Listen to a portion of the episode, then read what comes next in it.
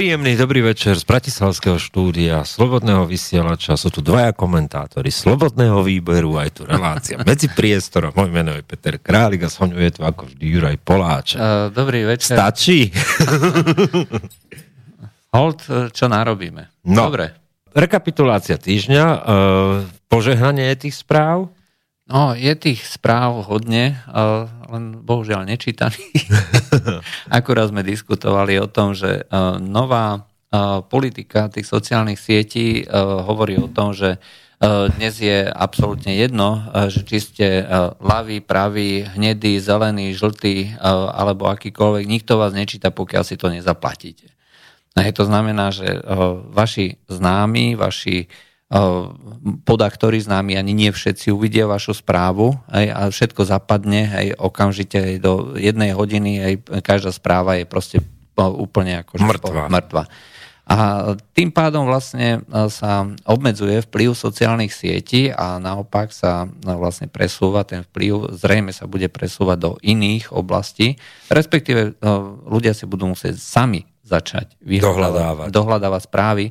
Napríklad, pokiaľ chcete vedieť, čo sa deje vo svete, tak si musíte každý deň poctivo otvárať a čítať, dajme tomu, Slobodný výber. Hej. No, bez toho sa nepohnete. Bez toho sa nepohnete, ale ani my sa nepohneme. Hej. Toto je taká reklamná súka na úvod, ale je to dôležité. Hej. To znamená, že pokiaľ chcete podporiť to, že nejaký... nie ten mainstreamový pohľad na svet, že to, čo vám vlastne sa snažia komentátori neustálým spôsobom, povedzme, tlačiť do hlavy, tak to musíte k tomu pristupovať nielen pasívne, že pozrite si niečo a tak vnútorne si ho komentujete, ale musíte to naopak si sami vyhľadávať a, na, a musíte to sami ďalej šíriť, čiže posielať jednotlivým ľuďom, posielať do iných skupín, aj, že kde ste nejakým, nejak integrovaní a dávať na vedomie, aj, či už lajkovaním alebo tým zdieľaním. No a samozrejme diskutovať, diskutovať, diskutovať, to tiež pomáha. No, evidentne politika sociálnych sietí, alebo teda Facebooku predovšetkým, je vytesňovať. Vytesňovať niečo, čo ponúka názor, pretože z toho ide aj strach pre mnohých. A dneska, povedzme si otvorene, Facebook nie je už otvorené demokratické médium. Už v mnohých krajinách, treba z Nemecku, je prijatá politika mazania a vymazávania a likvidovania akýchkoľvek názorov, ktoré nie sú konformné. To znamená, máte už kľúčové slova, kde na základe tých kľúčových slov vám rovno nedovolia zverejniť nejaký príspevok. Máte nejaké základy umelej inteligencie, ktoré to celé vyhodnocujú. Máte tam týmy ľudí, ktoré reagujú na nejaké sťažnosti a ktorí preventívne mažú, blokujú. A je to dneska absolútne normálne, sa dá povedať, že miznú jedno, jednoducho ľudia, ktorí... No, u nás je to vidieť na Gatestone inštitúte, kde ešte takto rok a pol dozadu, keď zverejnili sme niečo, čo vyprodukoval analytiku Gatestone inštitút o imigrácii, o muslimskej imigrácii, tak to malo čítanosť pätnásť, šestnásť tisíc, dvadsaťpäť tisíc, boli časy päťdesiatšesť tisíc ľudí.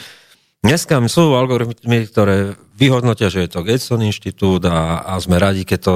Dneska to môžeme povedať, že je to uh, verejná služba ponúkla tento text, pretože jeho dosah je automaticky zatemnený na Facebooku po tri až štyri minútach, ako sa tam zjaví, algoritmami, ktoré Facebook vyprodukoval a uh, dokonca o tomto bol známy škandál pred uh, voľbami prezidentskými, že tie konzervatívne názory a názory vlastne uh, protestné, nejaké protestné alternatívnej pravice boli automaticky algoritmami znížené vo viditeľnosti na Facebooku a to do dnes platí. Nielen na Facebooku, ale aj v Google, Twitter, v Yahoo a podobne Twitter. A to znamená, že vám sa ponúkli, keď ste si dali niečo ohľadom, ja neviem, rasy alebo ohľadom nejakých tých genderových tém alebo islamu, tak vám ponúkli samozrejme tie ľavicové ľavicové pohľady, tie pohľady, ktoré naopak propagujú tieto všetky veci. A do toho vyhľadávania, ak vám vôbec zverejnili, tak vám zverejnili niekde až úplne na konci. Čiže Takisto je známe, že vlastne sa dáva voľný priestor mazaniu, povedzme, ľudí na základe prihlasovania. To znamená, že pokiaľ sa vám niekto snaží vlastne zničiť profil, či už osobný alebo stránky, tak stačí, keď sa dohodne nejaká skupina, dajme tomu päťdesiat ľudí, ktorí budú cyklicky neustále nahlasovať. Za hodinu, za dve hodiny je ten profil skutočne vyradený a ste radi, keď je vyradený len na dvadsaťštyri hodín alebo na týždeň alebo na mesiac. Veľká časť profilov je vymazaných úplne na veky, na dosmrti. Dokonca už dneska sa vyraďuje aj na základe, dajme tomu, obrázkov, ktoré máte v archíve, povedzme, päť rokov. Hej. Niekto vám to nájde, nahlási a vy ste skončili. No, to bola naša súka k sociálnym sieťam a situácia aká je. Ešte raz hovoríme, pokiaľ chcete podporiť nový projekt Slobodného vysielača a Slobodný výber, ktorý naozaj dneska ponúka širokospektrálne informácie zo svetovej politiky a myslím si, že ten rozsah, aj dnešok je to príkladom, málo kto takomto rozsahu ponúka. Podporte nás tým, že si nás každé ráno otvoríte, my budeme radi a my vám zase na oplátku ponúkneme ešte kvalitnejšie texty. Uh, rekapitulácia týždňa. Uh, ja by som začal troška akože nie tak ďaleko od Slovenska, a to je Česká republika, pretože tam sa vyvinula zaujímavá situácia po voľbách. Dneska sa objavili, ale už aj minulý týždeň, úvahy o tom, že nakoniec možno koalícia áno, eh, ó dé es vznikne. Peter Koláš bol autorom tohoto komentára na iDnes. My sme priniesli zhodnotenie a komentovanie tohoto komentára takisto na Slobodnom výberi.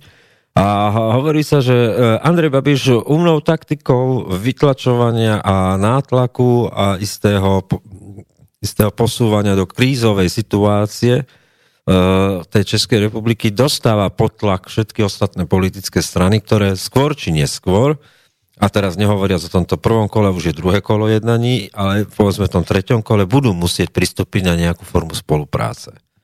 A v podstate už všetky strany ako menia tie svoje zásadné stanoviska, nie nikdy za žiadnych okolností, už sa proste uh, licituje aj za akých podmienok, uh, že čo by vlastne spôsobilo podporu uh, takejto uh, vlády. Aj, takže uh, hovorí sa, že v politike nikdy, nehovor nikdy. Áno? A je to absolútna pravda. Hej? Príklad ruských, ruských politikov, ktorí sa zásadne vyjadrujú o, o všetkých ostatných, že to sú naši partneri, hej? Bez ohľadu na to, že v podstate s nimi bojujeme. Ale tam ide hlavne v, v tej diplomatickej reči, aby si nezavreli tie, tie nejaké dvierka, tú komunikačnú trasu.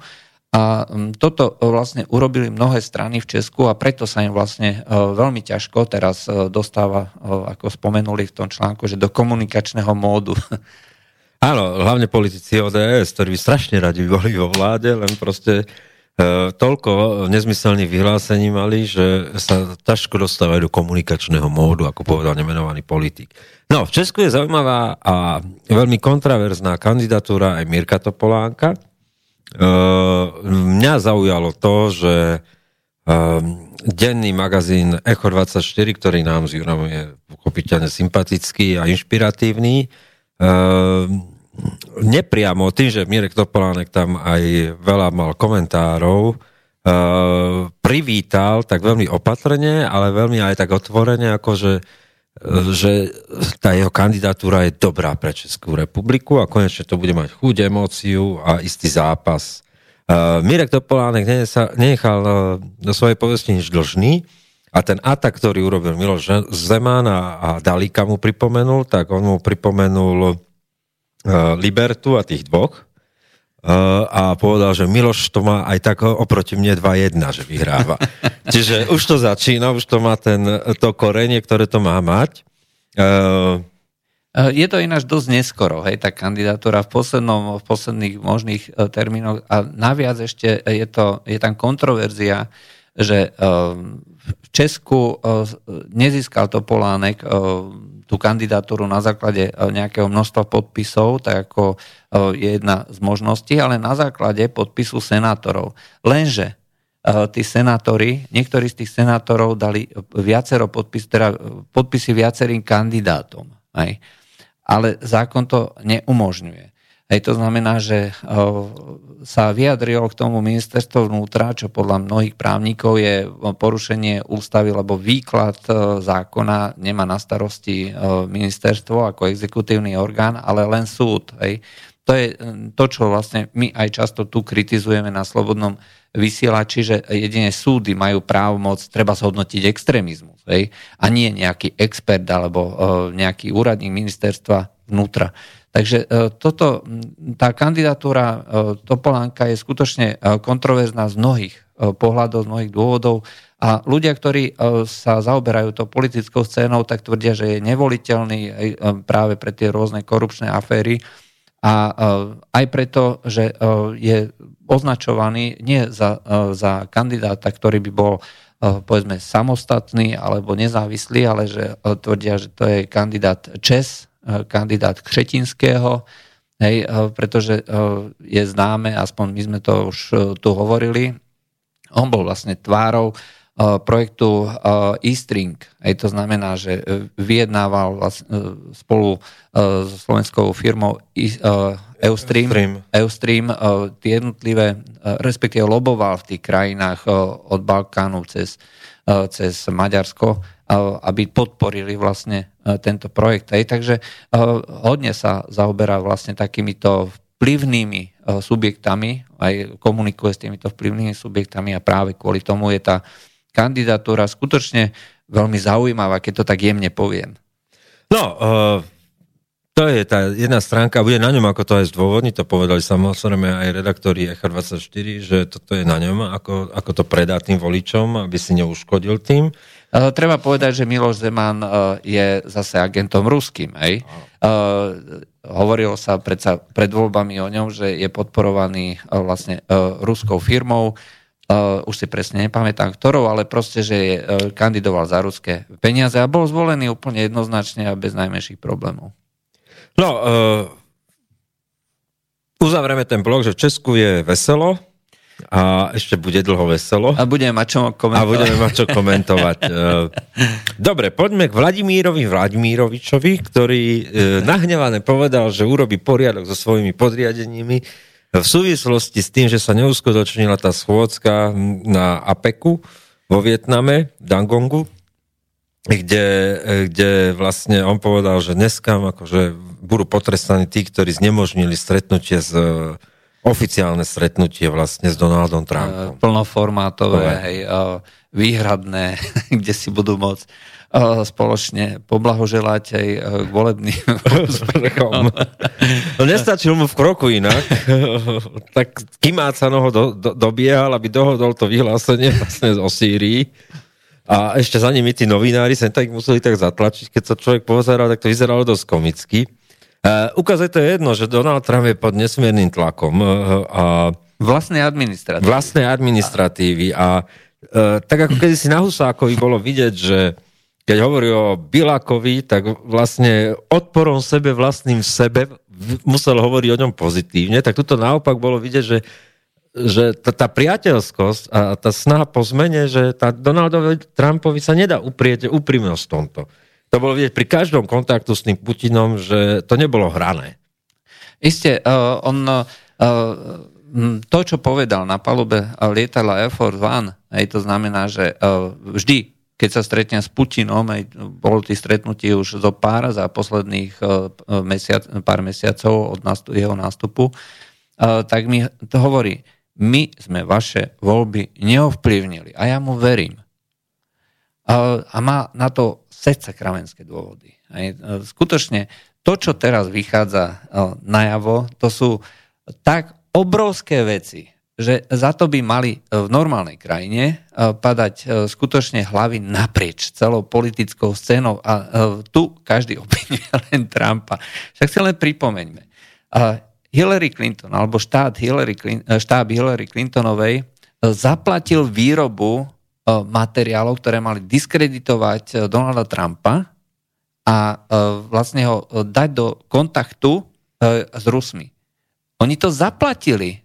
No, na, na to existujú... Bývalému agentovi em í päť. Uh, em í šesť alebo päť. Alebo čiže uh, tie, uh, tie veci sú vyfabrikované, nemajú absolútne žiaden reálny podklad.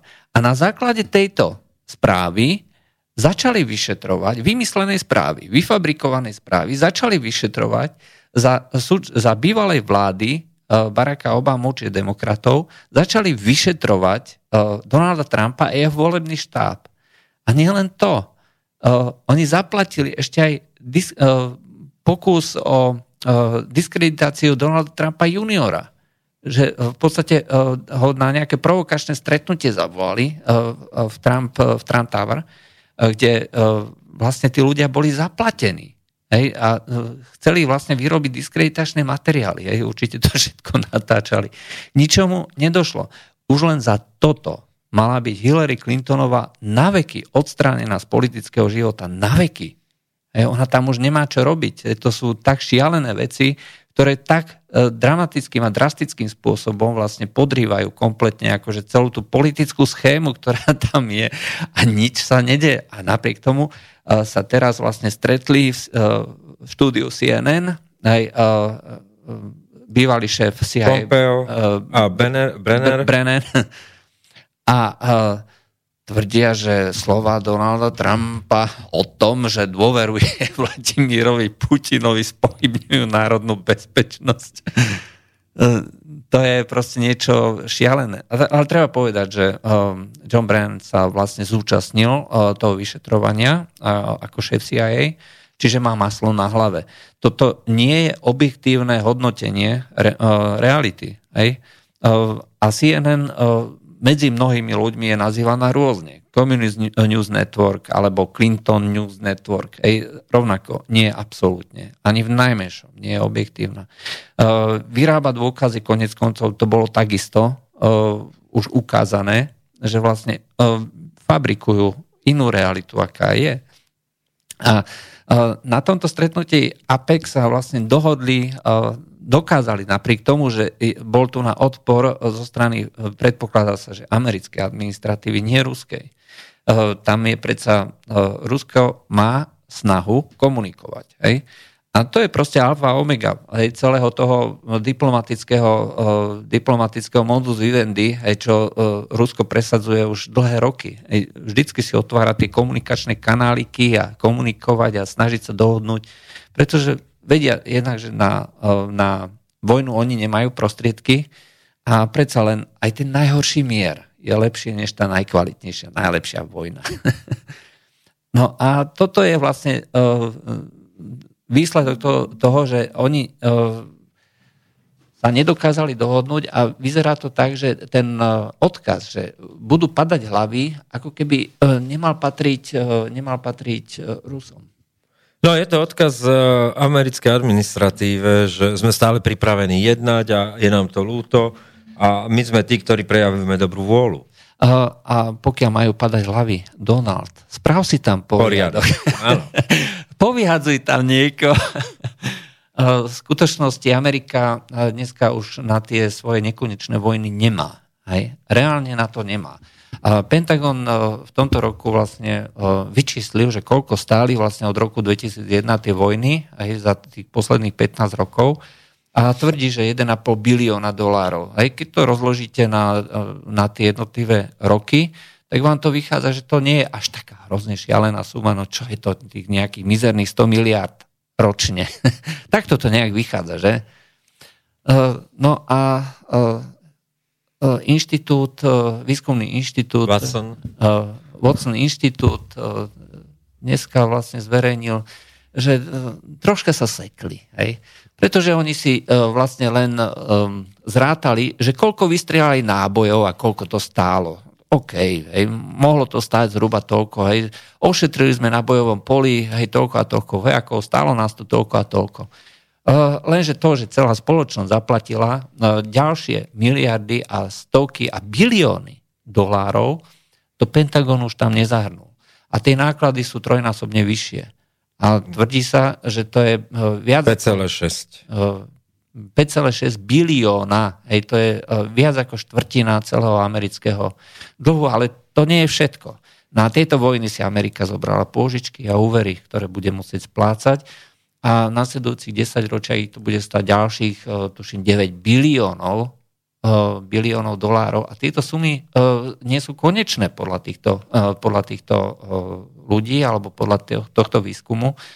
A podotýkame, že toto nie je vec, ktorá, ktorú by zverejňovali ruské výskumné inštitúty, je to americký inštitút, ktorý bol zverejnený vo Wall Street Journal. Hej, takže ak niekto tvrdí, že je to nejaká ruská propaganda, v žiadnom prípade. Je to vážna diskusia o tom, že či Amerika si môže dovoliť takéto vojny, čo nás to... No, Amerika sa posunula do úlohy Sovietskeho zväzu pred rozpadom vlastne východného bloku alebo pred pádom komunizmu a to je naozaj, že investuje priveľa priest- alebo neúmerne veľa na svoje pomery, tak ako kedysi Sovietský zväz, tak teraz oni do zbrojenia a každému štátu raz hrozí, že sa zbrojením umorí a, a, a krachne. A problém je, že tak ako bolo v Sovietskom zväze v tom čase, bolo niekoľko protichodných vecí, ktoré spôsobili pád.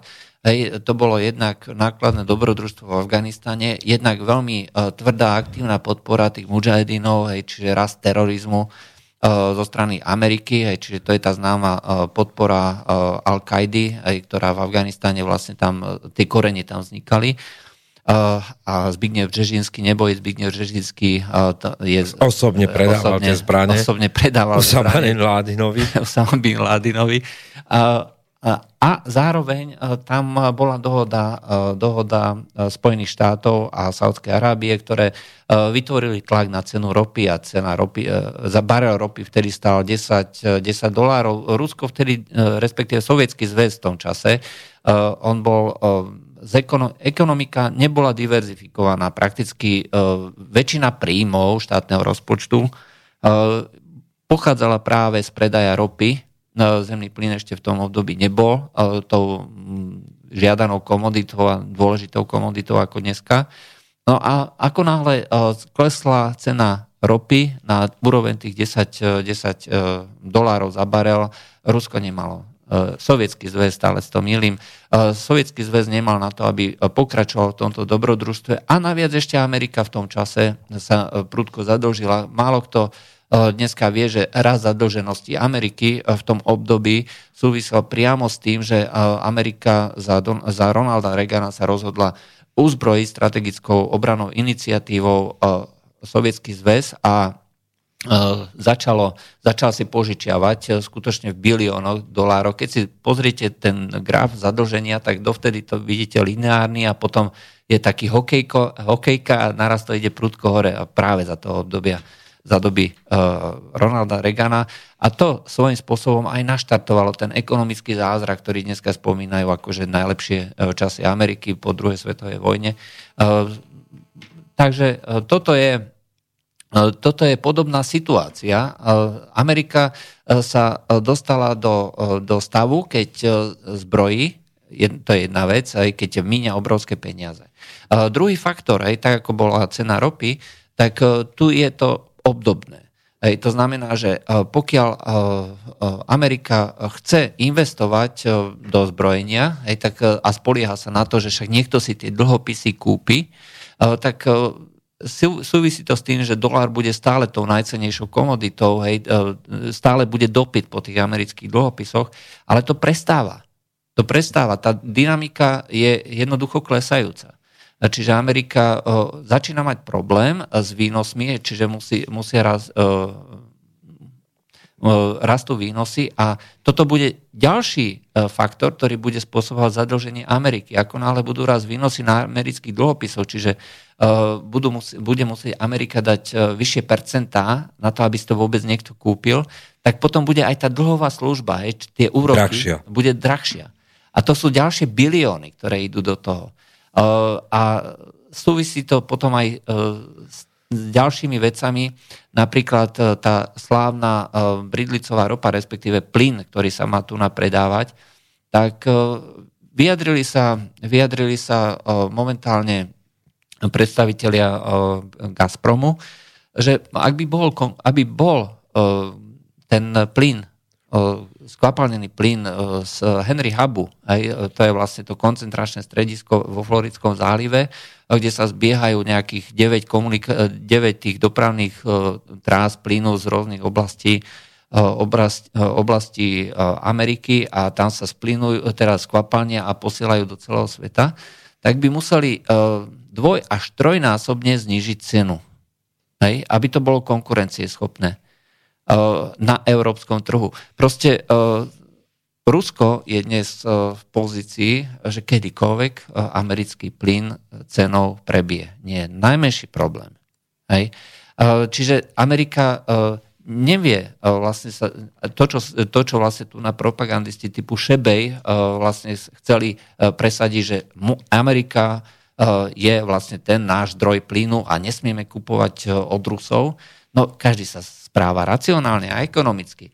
Tak ako sme vlastne zverejnili, že Amerika dodáva, dodáva Belgicku ruský plyn pod hlavičkou amerického plynu, čiže v Baltickom mori v prístave Ust-Luga naloží loď, prepláva pár sto kilometrov do Belgicka a tamto s veľkou slávou vyloží ako americký, americký plyn za síce o trošinka vyššiu cenu, ako je ten ruský, ale však čo by ste neurobili pre vlastnú obranu, že?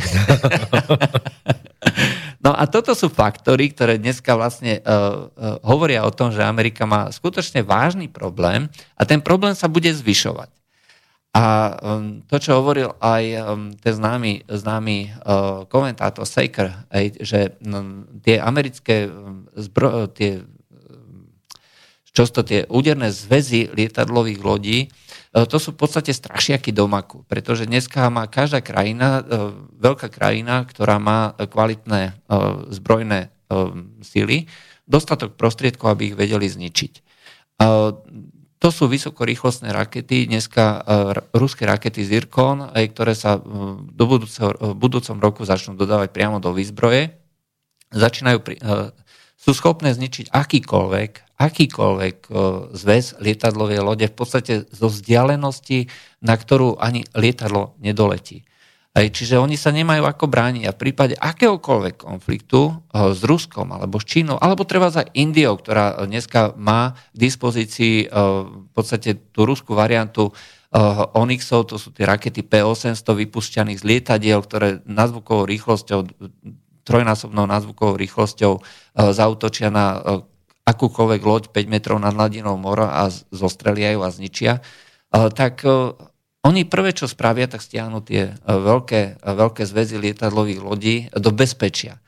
A to, čo sa spoliehajú tí jednotliví komentátori, však Amerika má veľa týchto lodí, áno, má, ale nemôže si ich dovoliť použiť proti súperovi, ktorý ich môže zničiť. A o tom vlastne bolo aj to stiahnutie toho lietadlového zväzu, keď Rusi prvýkrát vypustili Kalibry. Američania boli v šoku. Hej. Celý Perský záliv proste bol ako vymetený, hej, za pár dní tam nebola jedna americká loď, pretože si uvedomili prvýkrát v histórii, že Rusi ich môžu zostreliť kdekoľvek v dosahu tisícpäťsto kilometrov od vlastných brehov a jednoducho oni nemajú žiadnu šancu sa brániť. To je aj to, ako na National Interest mnohí komentátori povedali, že že doba nás presvedčila po sírskom konflikte, že tie známe lietadlové zväzy a tie lietadlové lode vlastne patria do šrotu. Nepatria, patria do, no, ako projekcia síly pre malé a stredné štátiky, pretože si povedzme, že keby štátik typu Slovensko alebo Česko alebo tak chcel robiť problémy, jeden takýto zväz lietadlovej lode tento štátik pošle v priebehu pár hodín do stredoveku. Taká je realita. Ale neplatí to na skutočne veľké, významné mocnosti, ktoré majú dostatočne veľkú silu. Tieto všetky zbranie jednoducho nie sú dostatočným, dostatočným kijakom na to, aby mohli nimi hroziť, pretože ten kijak zostrelia už dávno predtým, ako príde vlastne na, k ním na dostrel, aj tak povediac. A to, čo vlastne dneska sa aj v ruských, v ruských materiáloch uvádza, Amerika je technologická mocnosť.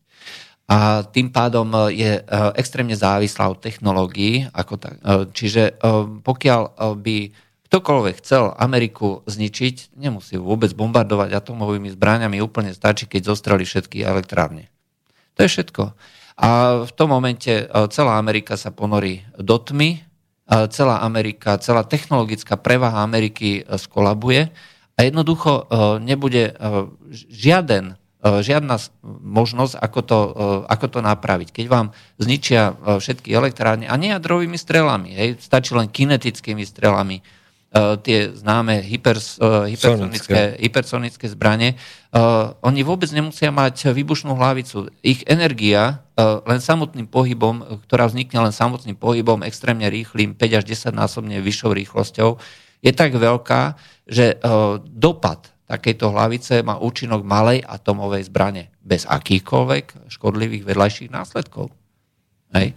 Čiže uh, toto všetko je dnešná realita a hovoriť o tom, že uh, Amerika uh, môže vlastne zautočiť uh, uh, alebo zničiť, uh, zničiť nejakú krajinu, ako je Čína alebo Rusko, uh, znamená malovať si len také, také pekné príbehy, uh, ale zase na druhej strane uh, hovorí to aj o tom, že pokiaľ um, si uh, niektorá krajina ako uh, Rusko alebo Čína, treba s, uh, na základe propagandy hovorí, že Amerika ide zaútočiť, tiež to nehovorí nič o realite. Dneska už vojaci vedia, že pokiaľ by došlo k útoku na Rusko, tak uh, Rusko by samozrejme za týchto podmienok zaútočilo na Ameriku, čiže nie na tie útočiace vojny, ale priamo na materskú krajinu.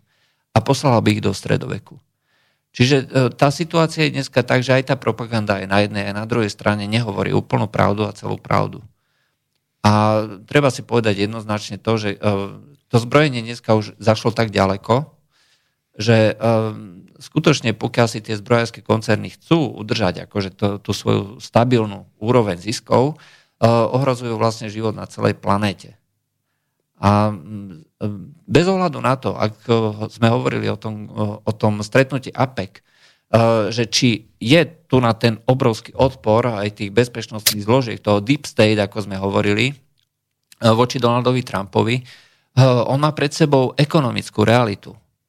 A tá ekonomická realita jednoducho nepustí. Ale aj tú vojenskú, globálnu, globálnu realitu, ktorá hovorí o tom, že tie sily dneska sú bez problémov postačujúce na zničenie jednej alebo druhej strany, ale nie na to, aby došlo k nejakému, nejakému víťazstvu. Preto ale... sa to odohráva všetko v, role, v rovine propagandy, v rovine hľadania strašiakov, v rovine hľadania vnútorného a vonkajšieho nepriateľa, pretože sa to nemôže odohrávať v rovine otvoreného vojenského konfliktu.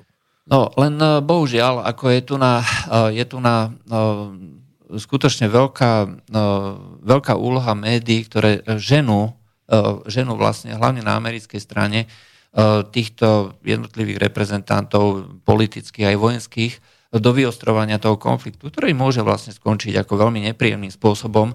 A je napríklad známe, že pokiaľ by Hillary Clintonová sľubovala, nevieme samozrejme, či by to realizovala, že zabezpečí vyhnanie Ruska zo Sýrie. Hej, čo by znamenalo, že zahájí vojnu s Ruskom.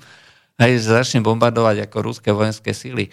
A keď si človek predstaví, ako to dneska funguje práve v tej Sýrii, ktorú často spomíname, tak napriek tomu, že Amerika je tam nelegálne, napriek tomu, že tie vojska, vie sa presne, kde sú tie jednotliví americké reprezentanti, a tak... Jednoducho Rusi na nich neútočia. Zaútočili vzájomne na seba aj Rusi, aj Američania v podstate raz alebo dvakrát. Hej. To, bola, to bol známy ten prípad vraždy amerického, teda ruského generála Asapova. Hej, tak uh, ruské zdroje tvrdia, že to bolo vlastne za asistencie amerických uh, síl. Ale zase na druhej strane uh, sa zdá, že Rusi vlastne uh, zlikvidovali veľkú časť uh, tajných agentov uh, v Sýrii, aj provincii Idlib hlavne.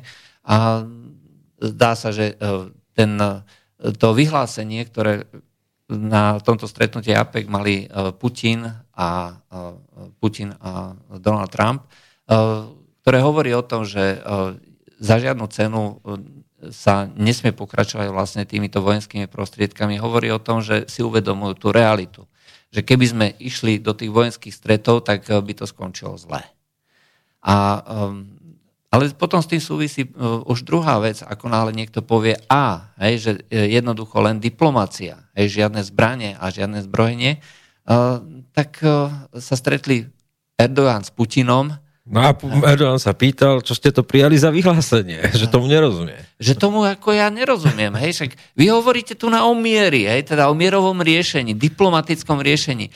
A prečo teda Amerika dodáva zbranie teroristickým organizáciám v Sýrii? A tie, tie zbranie potom následne zabíjajú tureckých občanov a tureckých vojakov, hej, priamo na území Turecka, hej. Ja tomu teda nerozumiem. Vladimír, vysvetlí mi to. No, Vladimír, aký mier? Aký mier? Však my umierame. No, toto je proste vec, ktorá hovorí, že tá realita je skutočne veľmi ťažká. Hej? A hovoriť o tom, že treba to riešiť akože tým kobojským spôsobom, všetkých postrielame, ako si dosť dobre nejde.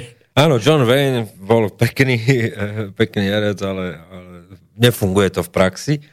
Zaujímavé to stretnutie Putina s Erdoganom je aj v tom, že sa potvrdzuje ten nákup es štyristo. Uh, nie len to. Uh, dneska sme to nestihli ešte vydať, ale uh, sa uh, uh, šéf uh, pre vedu a výskum, uh, teda pre, neviem presne, aké je to, uh, to pomenovanie ako federálne služby, uh, federálne služby uh, pre Rosiu dvadsaťštyri zverejnil stanovisko, a respektíve vyhlásenie, že bolo podpísané, boli podpísané zmluvy so Saudskou Arábiou o dodávke systémov protizdušnej obrany.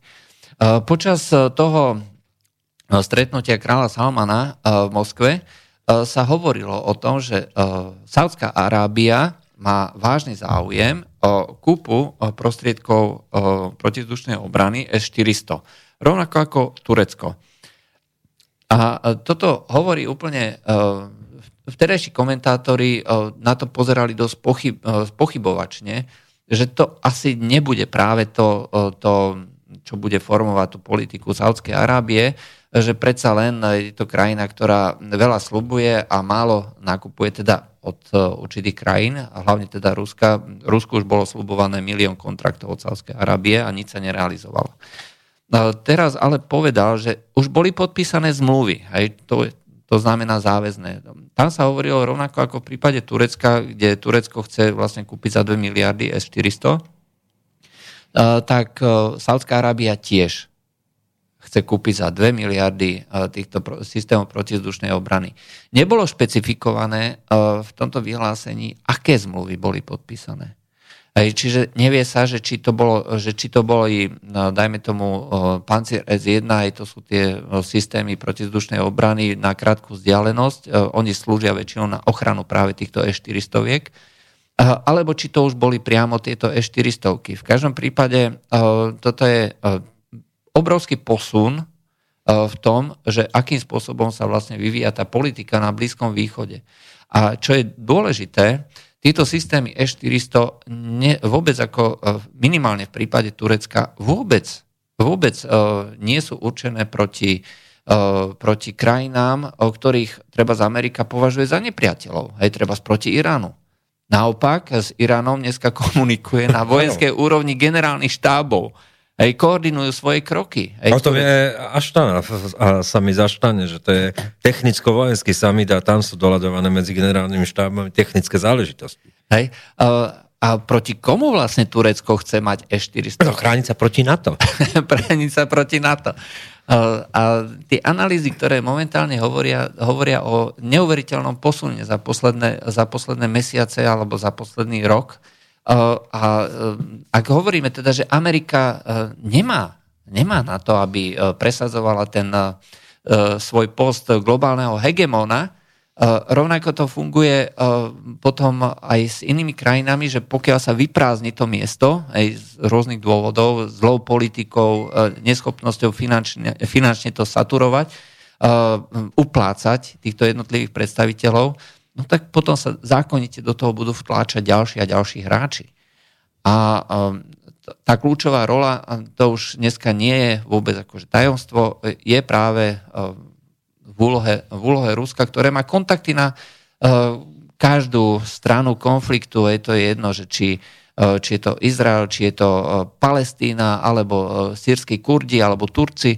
Uh, dneska vie komunikovať s, kaž- s každým a to je práve tá úloha ruskej diplomácie, ktorá si nezatvára tie svoje vrátka, hej, o každom hovorí ako o partnerovi, bez ohľadu na to, že či, či momentálne zabíjajú ruských generálov, alebo ako to bolo v tomto, ako sa zverejnilo počas víkendu, že izraelská armáda zostrelila ruský dron, ale nie nad, nie nad svojim územím, alebo nad okupovaným územím Golanských výšin, ale zostrelila ruský dron nad územím Golanských výšin, ktoré momentálne ovládajú teroristi Al-Kaidy. To, to nevymyslí, že toto je proste, toto je proste život. A, a napriek tomu stále ako Rusi budú komunikovať a tie svoje kroky si budú veľmi starostlivo premýšľať, jednak aby si nezatvorili tie svoje nejaké komunikačné kanály, a jednak, aby to bolo pre nich výhodné. V tej dlhodobej perspektíve to vidíme, že za tých pätnásť rokov, teda za tie dva roky od roku dvetisícpätnásť, čo Rusi vstúpili do Sýrie, tak komentátori, aj politici a tak sú doslova v šoku, že Rusi v podstate za vreckové, keď to tak hovoríme v oblasti tých nákladov globálneho zbrojenia, Uh, úplne ako zmenili tú geopolitickú tvár regiónu a aj celého sveta. Ale aj vnímanie samotného Ruska. Dneska je Rusko, nemôžeme vôbec hovoriť o nejakej medzinárodnej izolácii. A naopak tam sa v Soči alebo v Kremli dvere proste vrskajú každý deň. To je prvá vec. Druhá vec, propagandisti transatlantické väzby sú v úplnom útlme a úžase, pretože nič z toho, čo tu všelijakí mesíkovci kvákali, jak sliepky na washingtonských vajiciach, tak proste nič z toho nie je pravda. No, ako, aby nás nikto neobviňoval, ako Rusko má obrovské problémy, čiže to nie je propaganda Ruska, je to jednoducho konštatovanie reality. Na tej vnútropolitickej scéne je to stále autoritatívny štát, ktorý má síce veľkú mieru slobody, dá sa povedať, že mnohom ešte väčšiu než u nás. Predsa len, ešte som nevidel na našej československej televízii, že by niekto tu nás zavolal obhajcov kontaktov s Ruskom do nejakej diskusnej relácie, čo je dneska pri, vo večeri u Solovieva, hej, absolútne normálnou a bežnou vecou, hej, že diskutujú práve takýto takéto úplne protichodné stanoviská a celkom bežné, že napríklad tam diskutujú Ukrajinci. Hej, o tom, že aký, aký ste vy Rusi svine, že ste, nám, že ste nás prepadli, že nás zabíjate a podobne. Viete si to vôbec predstaviť? Takýto spôsob diskusie na verejnoprávnej televízii na Slovensku alebo v Česku? Ja teda absolútne nie. Hej, a toto je... Ale napriek tomu je to stále, stále autoritatívna krajina, ktorá má ten svoj model, nejakým spôsobom odskúšaný, ktorý im funguje. Je to stále krajina oligarchov, je to stále krajina obrovskej chudoby, ale samozrejme sa to postupne zvyšuje a ten, v, tom, v tej parite kúpnej sily Rusko je dneska na piatom mieste na svete, alebo na šiestom, aby som neklamal. Ako nie na obyvateľa, ale v celkovom objeme. Hej. A čiže nedá sa ani hovoriť o tom, že to je zanedbateľná ekonomická sila. Nie. Nikdy nebola, ani, ani nie, ani zrejme už nebude nasledujúce roky. A vyzerá to tak, že Vladimír Putin teraz vlastne správu o stave republiky. Aj to sme dneska hovorili, komentátori hovoria, že to posunie, posunie to na vlastne spojenie oznámením prezidentskej kampane a, a na február, čím vlastne odpali tú prezidentskú kampaň. Je to pochopiteľné, v podstate on sa nemá kde ponáhľať, tie prieskumy hovoria jednoznačne, že on je víťazom prvého kola a otázka je len dobrého časovania. Uh, presne tak. Aj, takže uh, toto bol taký krátky pohľad do tej medzinárodnej, uh, do toho čo sa udialo za uplynulý týždeň. Ak nás niečo napadne, ešte po pesničke sa k tomu môžeme vrátiť. Zatiaľ ešte spomeniem, na to vždycky zabúdame, takže nula deväť päť sedem dva štyri deväť šesť tri je telefónne číslo sem do štúdia a samozrejme mail ostáva ten istý studio zavináč slobodný vysielač bodka es ká, takže po pesničke sa opäť vrátime. Sa opäť vidíme cez mikrofón. Sa opäť vidíme cez mikrofón. Dobre.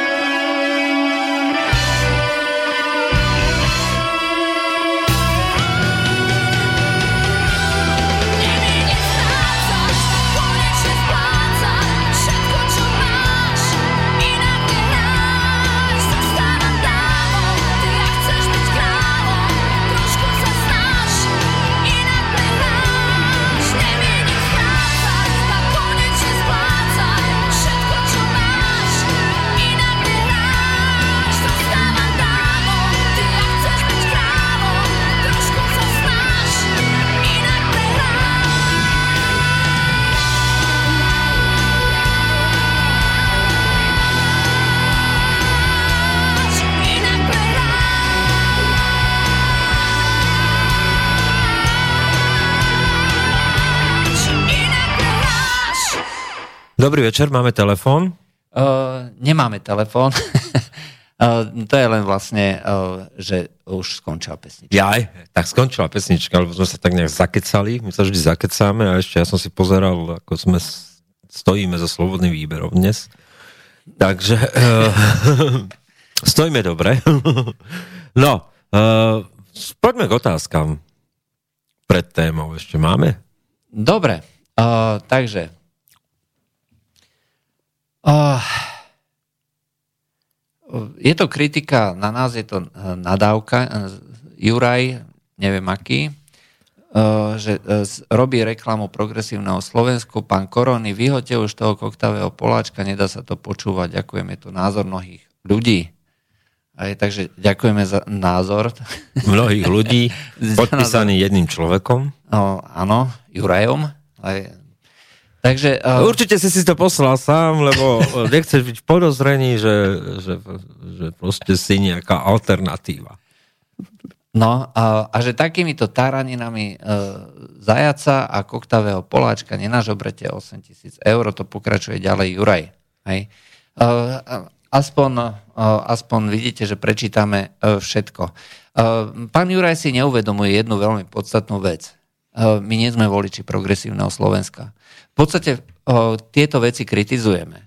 My si myslíme, že tak ako vlastne sme kritizovali mimovládne organizácie, akým spôsobom presadzujú videnie sveta a sú to nevolené, nevolené nejaké tieto štruktúry, tak rovnakým spôsobom aj progresívne Slovensko bude síce zastupovať určitú časť spoločnosti a zrejme bude mať tú voličskú podporu, ale to neznamená, že s nimi súhlasíme. A... Ale nemôžeme predsa uprieť ako, ako komentátori, my sa musíme na to pozerať z komplexného a objektívneho hľadiska. To znamená, že ak tu dochádza k nejakej politickej zmene, ak sa tu formuje nejaké hnutie, ktoré výrazným spôsobom môže prehovoriť do politickej mapy Slovenska, tak to nemôžeme obchádzať len preto, že nám sa to nepáči. No, presne tak. A toto sa opakuje v poslednej dobe už veľakrát.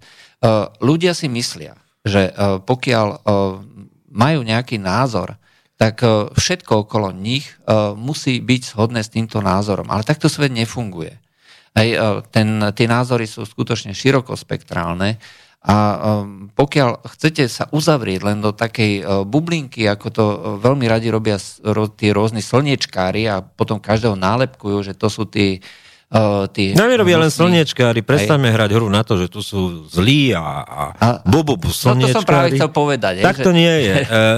Slovensko vo virtuálnej realite, kde patrí aj toto rádio, ale aj sociálne siete a tie jednotlivé názory a formácie, ktoré sú tam v rôznych skupinách, proste sa uzavrelo do malinkých bezvýznamných bublín, ktoré vôbec nepostihujú ten spoločenský medián, ktorý názorový medián, ktorý je úplne odlišný a potom sú mnohí prekvapení, prečo to dopadá tak v realite politickej, ako to ano, dopadá. Lebo, lebo v tej sociálnej bubline sú všetci rovnakého názoru, hej, tak si teraz predstavte, že Kotlebovci sú teraz šokovaní, ako to, že nevyhrali, keď každý, koho som sa pýtal na sociálnych sieťach, hovoril, že bude voliť Mariana alebo Uhríka.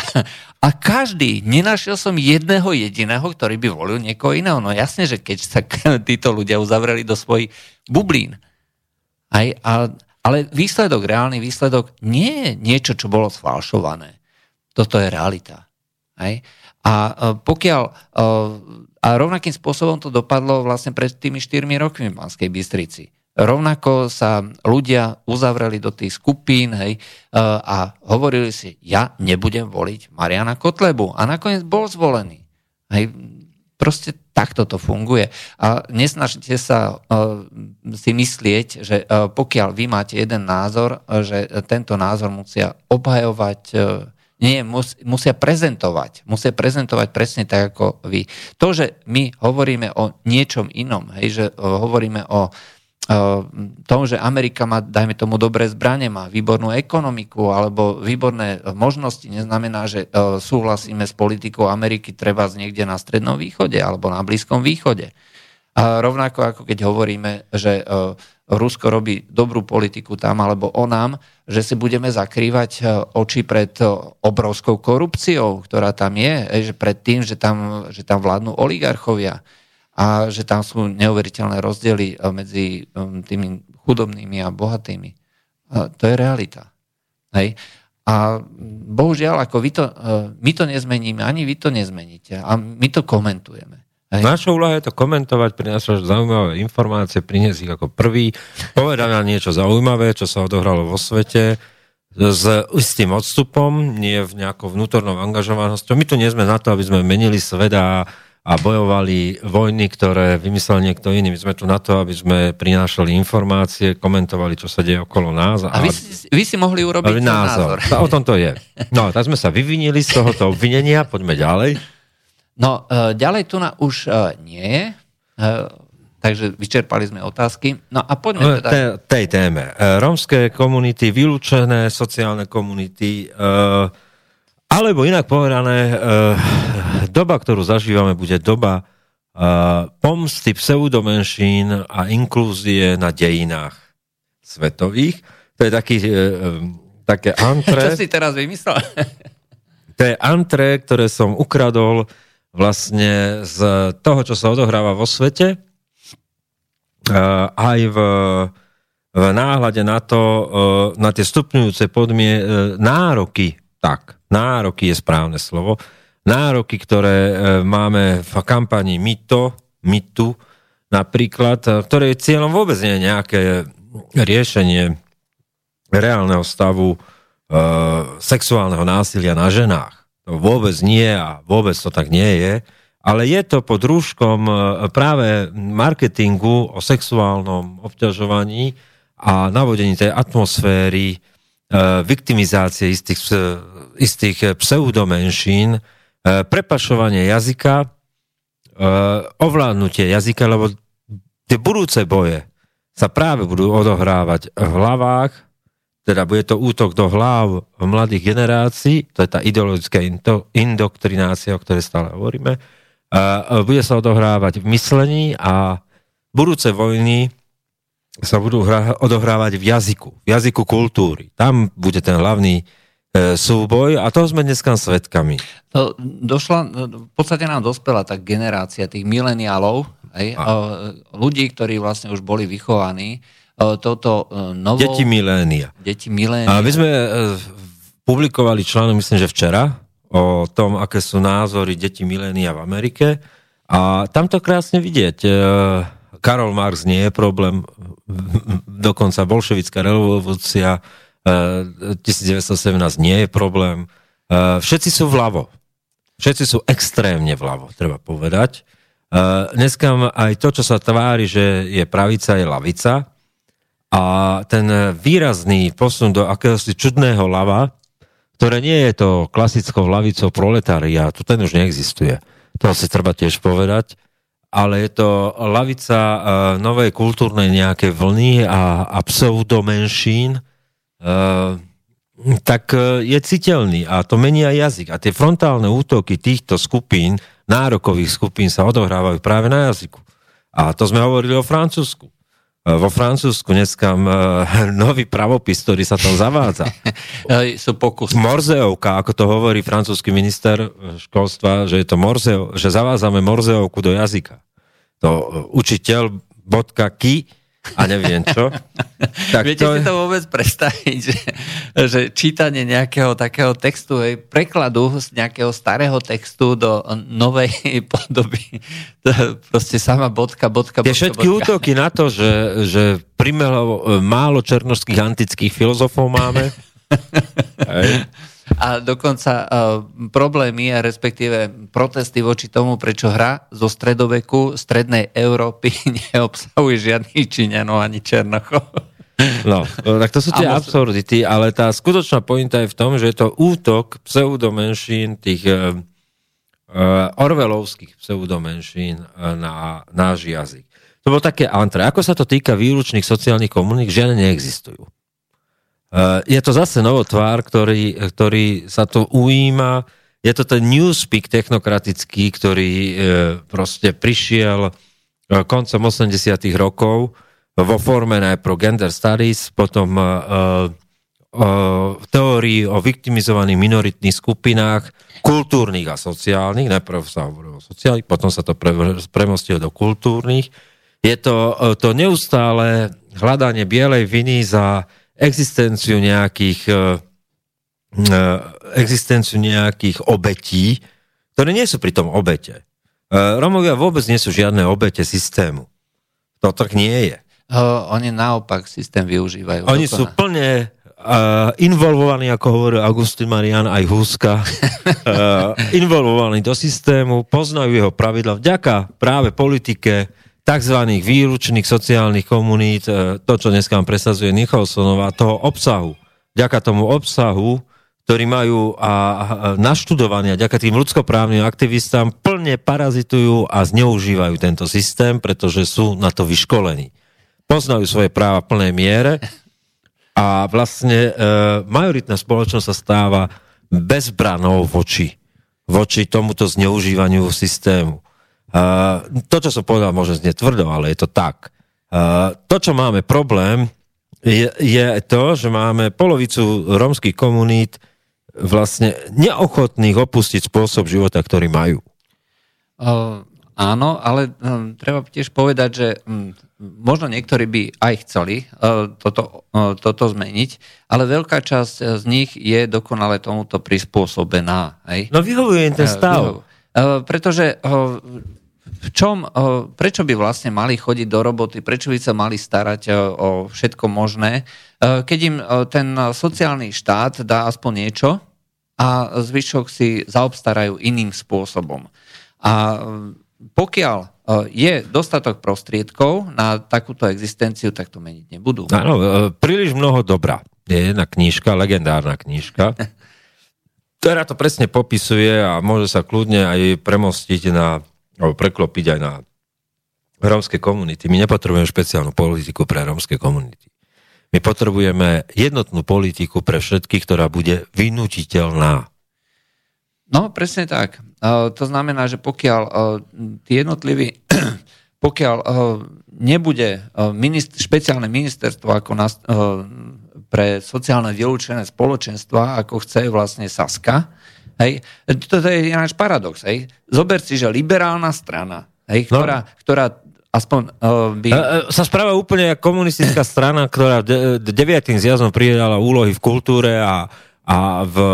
v v ideologickej práci, že proste treba kultúru podriadiť ideológii, to bol deviaty zjazd komunistickej strany v päťdesiatych rokoch, tak to je presne ako, že Saska prijala proste uznesenie, že jej je ministerstvo pre výlučné sociálne spoločenstvo, vylúčené sociálne spoločenstva to zachráni. To už je horšie než tie Polákové záchody chemické.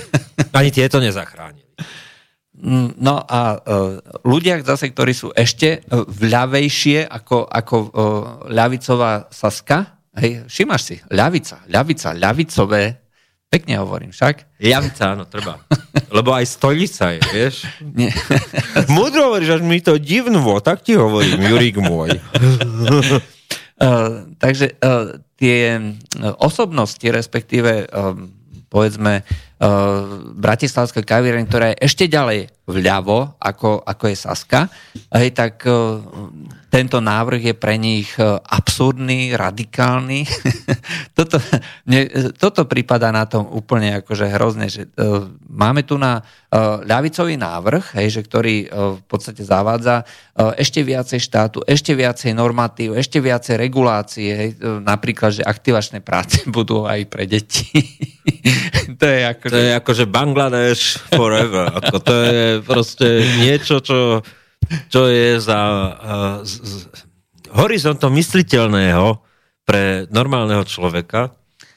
No a skrátka... Aktivačný príspevok viazať na deti, tak presne povedané. No. Takže uh, v konečnom dôsledku... Uh, Vieš, to... celé to úsilie konzervatívnych síl je oddeliť rodičovský príspevok a nehovoriť a proste hovoriť o tom, že je to príspevok na dieťa. Celú tú politiku viazanosti vlastne príspevku na rodiča pomenovať jasne, že je to príspevok na dieťa.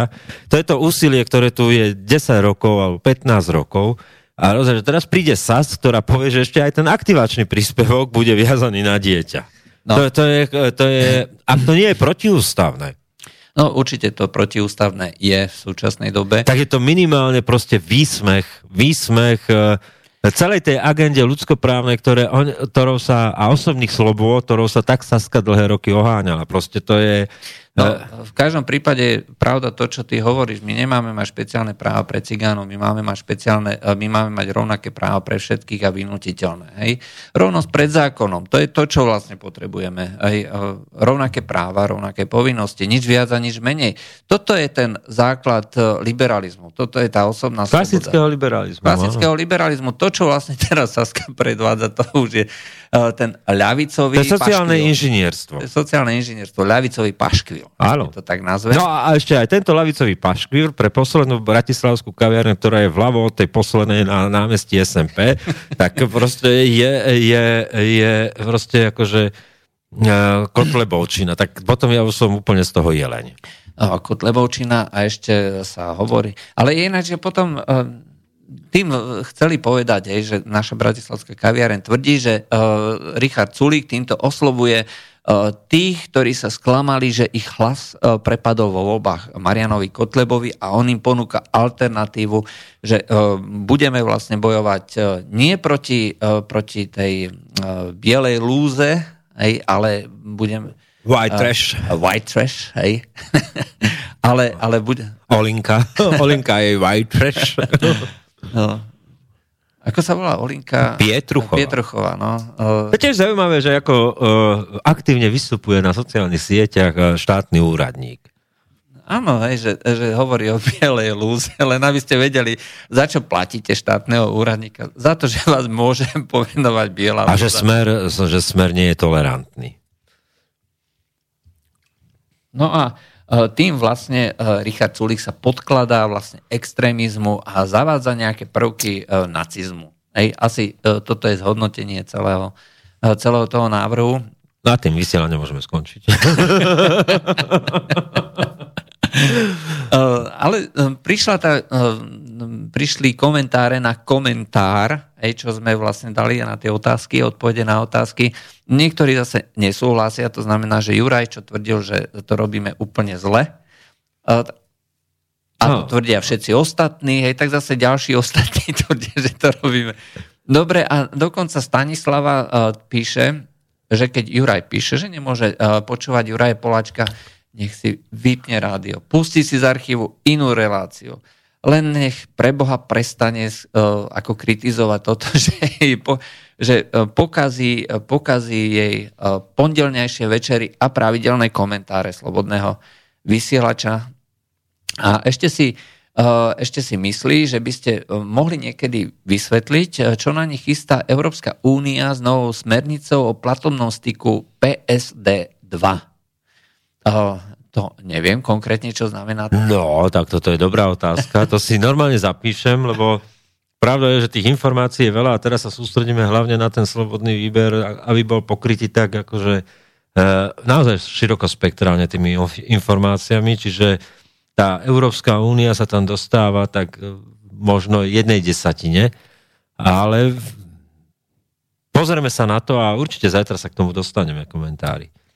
Aj, čiže je to nová regulácia v oblasti platobných služieb priestore Európskej únie a Európskeho hospodárskeho priestoru, a to je vlastne to P S D dva, čiže tá regulácia platobných služieb. No a bude to, je to ako momentálne diskutované, to sme si teraz pozreli na internet. Vysvetlíme podrobnejšie možno v článku. Skutočne v tomto momente sa tomu nevieme vyjadriť, ale určite sa k tomu vyjadríme a určite sa tomu budeme venovať a možno už v zajtrajších komentároch. Aj, takže no, toto bola otázka Stanislavy. No a máme ďalšiu otázku od Martina. Rómovia sú obeťami, ale ani nie tak nášho zriadenia, ale skôr kadejakých ľudskoprávnych činovníkov, ktorí poberajú sto tisíc eur a celkovo až desiatky miliónov eur na pomáhanie údajne spoločensky vylúčeným Rómom. Keby sa tie peniaze použili naozaj pre Rómov, možno by im to aj pomohlo, ale tie peniaze sa používajú na kadejaké výcviky, v zátvorke tzv. Školenia a podobne pre ľudskoprávnych činovníkov, ktorí z toho majú najväčší profit. No áno, to je tá... Máme, máme áno, telefón. telefón takže... Poďme k telefónu. Áno, počujeme sa. Haló? No, počujeme sa. Áno? Medzipriestor. Áno, dobrý večer. Ste vo vysielaní. Tak, tak som sa dovolil. Uh, ja môžem k tým, uh, k tej romskej komunite, ste sa bavili o tom ich živote a toto. Uh, na čo by aj menili svoj život? Ja pochádzam z obce Malej Malohontu, máme tu veľké zastúpenie, dajme tomu desať až pätnásť percent tej romskej komunite. Na čo by oni menili svoj život? Podrite sa, všetci, všetky ženy sú tu zamestnané na tých aktivačných prácach, chlapi taktiež, veľa toho si chodia, kde tá... zarobiť do hory, kade, tade. Deti v školách zadarmo strava, im ten systém vyhovuje, na čo by ho menili. A my tým, čo vlastne vykonávame, ubíjame ten systém. Dookola to, že ich vyhodňujeme v tom a v tom a v tom. A ja by tých ľudí mám rád, ja to neodsudzujem, ale toto tam nik- nikam nevedie, ja to vidím tu sám na obci. A ešte jednu poznámku, až by som mohol. Uh, mali sme tu aj takzvané romské tých policajtov, alebo neviem čo, aký výmysel to bolo, absolútne, absolútne nulové výsledky. Dvaja chlapci, čo stáli v rifliach na námestí a akože, akože neviem, či dávali bacha na nejakú kriminalitu alebo na niečo, ja neviem. Absolútne neviem. Chcel by som vidieť jeden výsledok, koľko vlastne oni mali nejakých, že zabránili nejakému trestnému činu alebo niečomu. Podľa mňa je to nula. za tých šesť mesiacov, čo sme ich tu platili, to bolo podľa mňa absolútne nula. Čiže východisko neviem, ale viem, že toto, čo my konáme a ten systém celý nastavený, to len a len zabíja. No. Oh, tak, tak asi toľko zatiaľ k tomu. Ďakujeme, niečo vy. Ďakujeme za zavolanie, skúsime. No, do počutia. Do počutia. Do počutia. No, faktom je, že uh, to páchatelia dobra uh, skutočne... Uh, My to dobro presadíme, keby ste mali všetci skončiť v prdeli proste, ale to je, to je presne ten princíp, ktorý to všetko ničí. Uh, My máme iné problémy. Ja to troška odbočím od toho, lebo tým téme domovákov sa venujem, venujem teraz intenzívne, popri tom všetkom, a tam vôbec nejde o rómske deti. Uh, to nie je otázka napríklad rómskych detí, hej, že naozaj tu neplatia tie... My vypichneme z toho... Máme telefon? Áno, máme. Tak telefon. Poďme telefónu. Áno, uh, počujeme sa s tebou vysielaní. Áno. Dobrý večer. Dobrý večer. Dobrý večer. Peter z Košic. Chcel by som sa opýtať, že či je možné vnímať odchod Poliačka z es a es a zrejme jeho príchod do prístavu Progresívneho Slovenska ako taký mostík, ktorý Sulík v podstate e, vyložil do budúcej koalície, a že či taký malý mostík nehodil aj Most Híd tým, že vlastne v župných voľbách postavil svojho kandidáta Patakyho v rámci Košického kraja, ktorý odčerpal toľko hlasov, že vlastne raz prehral a vyhrali tí, ktorí názorovo smerujú k progresívnemu Slovensku.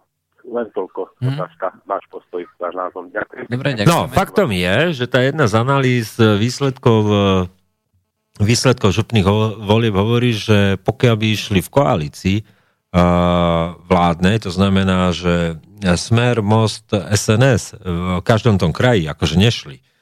V podstate v tejto koalícii alebo v takomto formáte išli iba v, v podpore Lundnera, ale v iných krajach tak nešli. Tak pokiaľ by takto išli, tak vlastne majú tých županov. Mm, áno, hej. Čiže tá koalícia stále má dostatočnú silu a aj to, čo sme hovorili, a takisto to prezentoval potom aj Robert Fico, že má Smer stále ako najväčší počet poslancov. Áno, tak oni to zabili, v podstate to oponovali tým, že ako koalícia Olano, es a es a ká dé há mali viac ako Smer. No, na to zase odpovedal Fico, že dobre, tak keď vy koalície, tak my ako koalície sme mali zase viac. No, ale to je tá, to je tá sladký bonus interpretácia nad interpretácií bezvýznamných výsledkov. No, v princípe tie výsledky sú bezvýznamné, aj sa vrátime ešte k tomu, či to bol prezident, či to bol samotný Robert Fico, tak otázku otvoriť vlastne územnosprávne členenie Slovenska. A tu pripomínam, že mnohokrát nám bolo vyčítané, že hovoríme, že mečiarovské dedičstvo, tak ja pripomeniem, že zákon o územnosprávnom členení Slovenska bol prijatý v roku devätnásťstodeväťdesiatšesť, ešte ja som sa sekol, nebol to deväťdesiatsedem, ale deväťdesiatšesť, a bolo to Mečiarovou vládou a Mečiarovou koaličnou väčšinou v Národnej rade. On vytvoril osem krajov. To, že vlastne je to úplne bezvýznamná záležitosť a slúži len vlastne na posilnenie moci, na odkladanie nejakých politikov a podobne a na čerpanie ďalších peňazí. Vidno aj z toho, že pokiaľ to nevyhovuje tým vládnúcim stranám, okamžite sa otvárajú otvárajú diskusie a debaty o tom, že čo ďalej s týmito krajmi, aj keď nám to už neprináša ten efekt, ako sme boli zvyknutí alebo ako sme predpokladali. A už sú teraz na stole, že to zmeníme. Čiže to nie je vec, ktorá by ľuďom skutočne pomáhala, alebo niečo pre nich. Nijak to nepomáha, pretože jednak nekopíruje nejakú historickú a geografickú proste skúsenosť tých ľudí. E, popchala Šarišanov, Spišanov do jedného regiónu. E, naopak zase, ja neviem, Gemerčanov, Malohond a neviem, ako proste popchala, alebo Komarčanov, Komaránsku župu s Malac, nie Malackami, ale so Senicou a Skalicou proste do, jednej, do jedného kraja. No, je to nezmysel celé, ako je to skonštruované. Ale, ale mne prípada ako úplne, úplne signifikantné, akože také príznačné pre túto dnešnú dobu, hej, že keď máme problém ako s Európou ako takou, hej, že treba viacej Európy a treba ešte viacej pritlačiť, hej, že keď čokoľvek sa, no, sú nejaké problémy, tak vždycky sa ozývajú hlasy ešte viac. Tak v poslednej diskusii práve Robert Kaliňák hovorí, no áno, je pravda, že tie vúcky, že nie sú bohvie čo, takže treba pridať kompetencie. Ale ukazuje sa, že skutočne ten model nikomu nevyhovuje, nikomu nevyhovuje, pretože tam, kde sa žiadali tie politické benefity, už tam nie sú žiadne a preto sa uvažuje, čo ďalej s tým. No a naviac nebudú vyhovovať tým novým županom, lebo zistia, že proste nemajú jedna s kým robiť reálnu politiku na tých župách, pretože tie sú atomizované zastupiteľstva, ktoré nikam nevedú. A inak pochopia, že... Budú kúriť a svietiť akurát, to je všetko. Že ich kompetencia a schopnosť niečo reálne urobiť v tom regióne je nulová, pretože vždy budú podpor, podpor, potrebovať podporu vlády. Ja len pripomeniem, že dan z motorových vozidiel je dneska už odobratá župám, čiže to prerozdeľuje vláda. Ale to bol najväčší, najväčší prínos alebo najväčší benefit vlastne tých vúciek, že vlastne mohli z týchto peňazí robiť akože údržbu ciest, ale v skutočnosti to bolo akože také, také prasiatko, z ktorého sa mohlo rozdeľovať na tie správne miesta správnym ľuďom. No a to dneska už nemajú, čiže eh, pochopia veľmi skoro, že nič nevyhrali. No, bohužiaľ. No, takže eh, toto bola otázka. Eh, Aká bola otázka? No, eh, že čo sa týka, čo sa týka tých žúb, a ešte potom tam bola otázka, že čo sa týka Poliačika. Aj, uh... Nie je to mostík, tak bolo to čudné, to, to, ten rozchod bol čudný, ale... Keď chcem odchádzať od niekoho a naviac ešte do konkurenčného projektu... Tak, tak sa musím vyhraniť, odchádzam vyhranením. A buchnem dverami. A buchnem dverami a pra- pomenujem, prečo odchádzam, pretože odchádzam, aby to bolo absolútne inak a nie si tam vymieňať zvorilostné frázy, to bola komédia. To bola komédia a je zaujímavé, že ste všimol ako jediný komentár to Kačenko, ale presne to pomenoval. To bol politická absurdnosť. To sa môže stať len na Slovensku. Na Slovensku je to tak. No, čo... no a či to, či to pomôže nejakému kontaktu Sasky a progresívneho Slovenska? No sú to v princípe konkurenčné projekty. Hej, uh... Isté konkurenčné projekty, ktoré hromadne všetci budú nenávidieť Fica a keď tá príležitosť bude, tak pôjdu do spoločnej vlády, ktorú si zájomne povalia do rokáva, do dna. uh, vieš, ale to je to absurdné. Mňa, mňa fascinuje to, ako uh, na jednej strane es a es a aj dneska na tých uh, vylúčených sociálnych komunitách, proste tom projekte, automaticky proste... Uh, ísť potom do koalície napríklad zo Sme rodina, ktorá má úplne iný pohľad na to a, a povedzme úplne bližšie k tej realite riešenia tých problémov v tomto a je to ten taký konzervatívny pohľad na to, ako to riešiť. Uh, vieš, čiastko, keď pôjdeš téma po téme, nenájdeš takmer žiadne prieniky. Jediné, čo je, je nenávisť voči Ficovi. Ale na to nemôže stavať vládu, lebo každá tá vláda sa povalí. Znútra sa rozloží, pretože e, nemá e, ideu, na ktorej by stála. Idea byť proti niekomu je tá najhoršia idea, na ktorej môže stavať politiku. To sú zlomyselné úmysly, ktoré majú krátke trvanie. To musí byť niečo konštruktívne, niečo štátoprávne. Štátotvorné. Štáto, tak. Štátotvorné. Hej, ale... Dokonca tieto strany nemajú ani spoločnú, to, čo tu kedysi bolo a, a Fico to povedal veľmi, že mu chýba dokonca, že už, sme, že už je v takom štádiu Fico, že mu chýba dokonca Dzurinda s Miklošom. Ale, ale on to vystihol, v jednom to vystihol, že, že aspoň čo tu existovalo, teraz bez ohľadu na to, čo si o tom myslím, či to bolo dobre, zlé a, a prelety e, Dzurindové na, do Srbska, proste bombardovať. To je jedno, ale ten základný, že tu bol zásadný konsenzus medzi opozíciou a koalíciou v zahranično-politickom smerovaní Slovenska. A tu nahovorila aj opozícia, aj koalícia. Jedným, jedným hlasom. Dneska to nie je. Uh, napríklad uh, poviem, uh, lieková agentúra, hej? Je to vec, zase, nech si o tom myslíme, čo chceme, či je Európska únia alebo dobrá.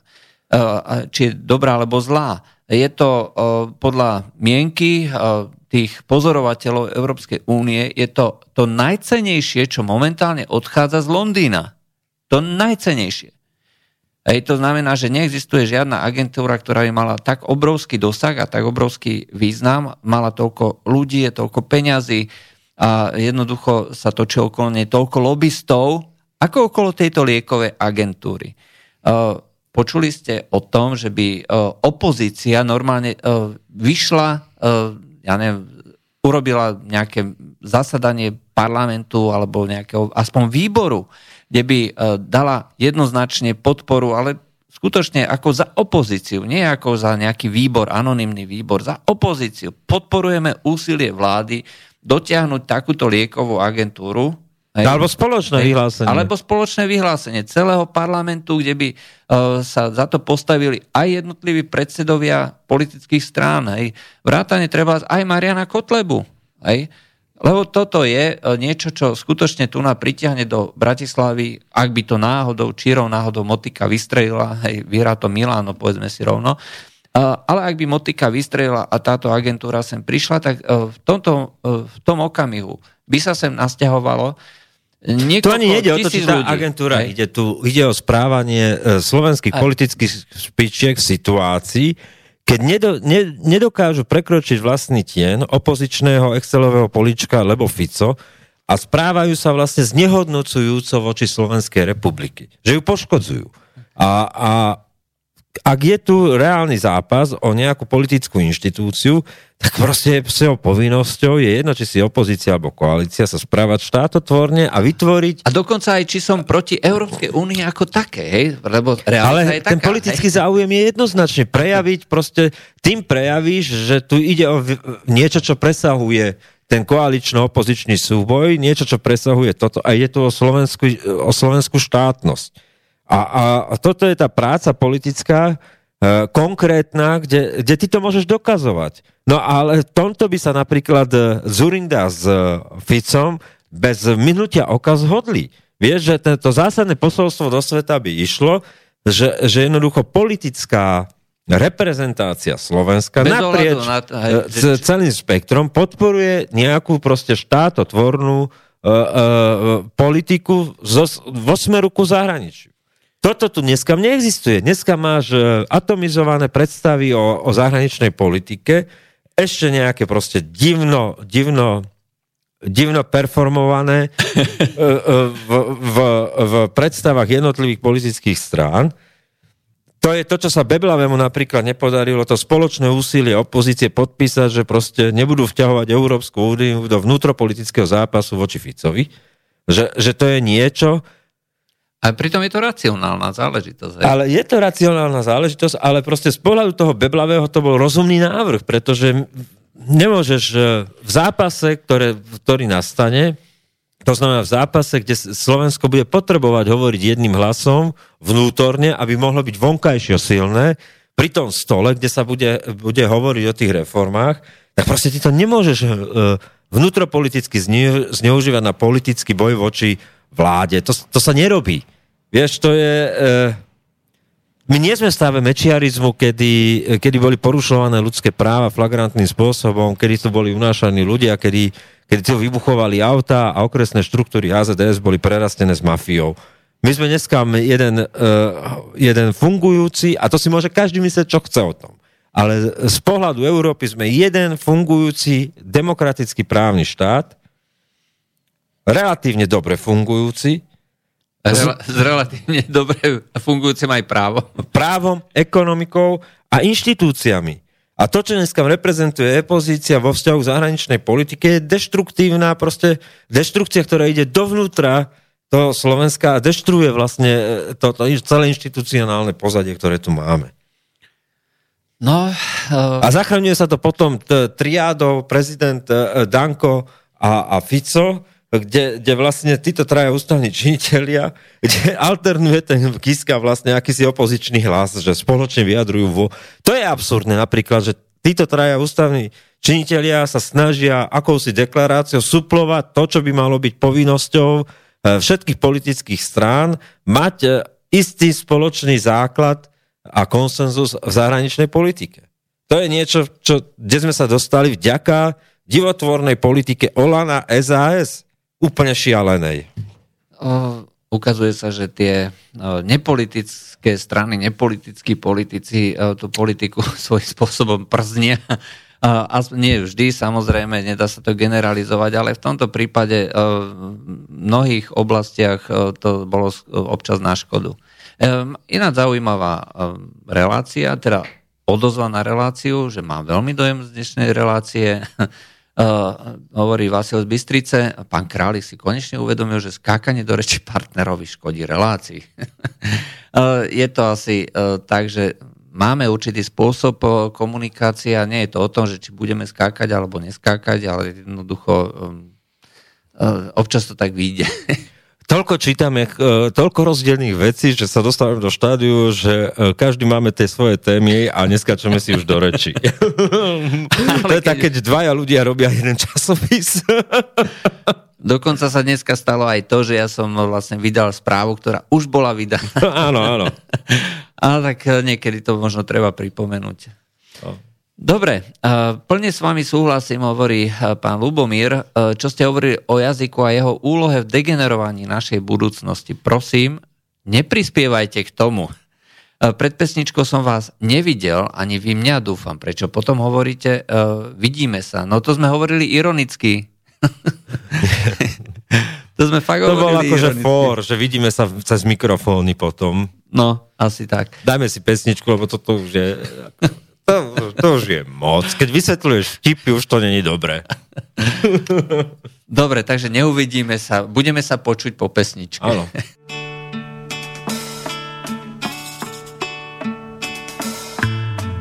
Ja včera ešte nosil blázna šatu a nevěřil jsem na tu sladkou vůni. Svět otočil se kolem osy jednou, jedenkrát, a teď už se mě nemusíte na nic ptát. Nádherná, nádherná, nádherná, nádherná, lásko, postůj chvilku díl. Ty jsi bílá tečka nejněžnějších květ, ty jsi květ, co jsem sled. Ty jsi můj šestý světadíl. Šla městem pestrý šátek za ní plál a ve vlasech jí zahořela růže. Já chvíli šel jsem za ní, chvilku vedle ní jsem stál a v rozpačitém srdci oheň splál. Nádherná, nádherná, nádherná, nádherná, lásko, postůj chvilku díl. Ty jsi bílá tečka nejněžnějších květ, ty jsi květ, co jsem slep, ty jsi můj šestý světadíl. Teď v zahradě snů už svoji růži mám a sám na jí slávu verše píšu. Na bílém břehu touhy stojí naší lásky stan a v něm tu svoji růži objímám. Nádherná, nádherná, nádherná, nádherná, lásko, postůj chvilku díl. Ty jsi bílá tečka nejněžnějších květ, ty jsi květ, co jsem sled, ty jsi můj šestý světadíl. Nádherná, nádherná, nádherná,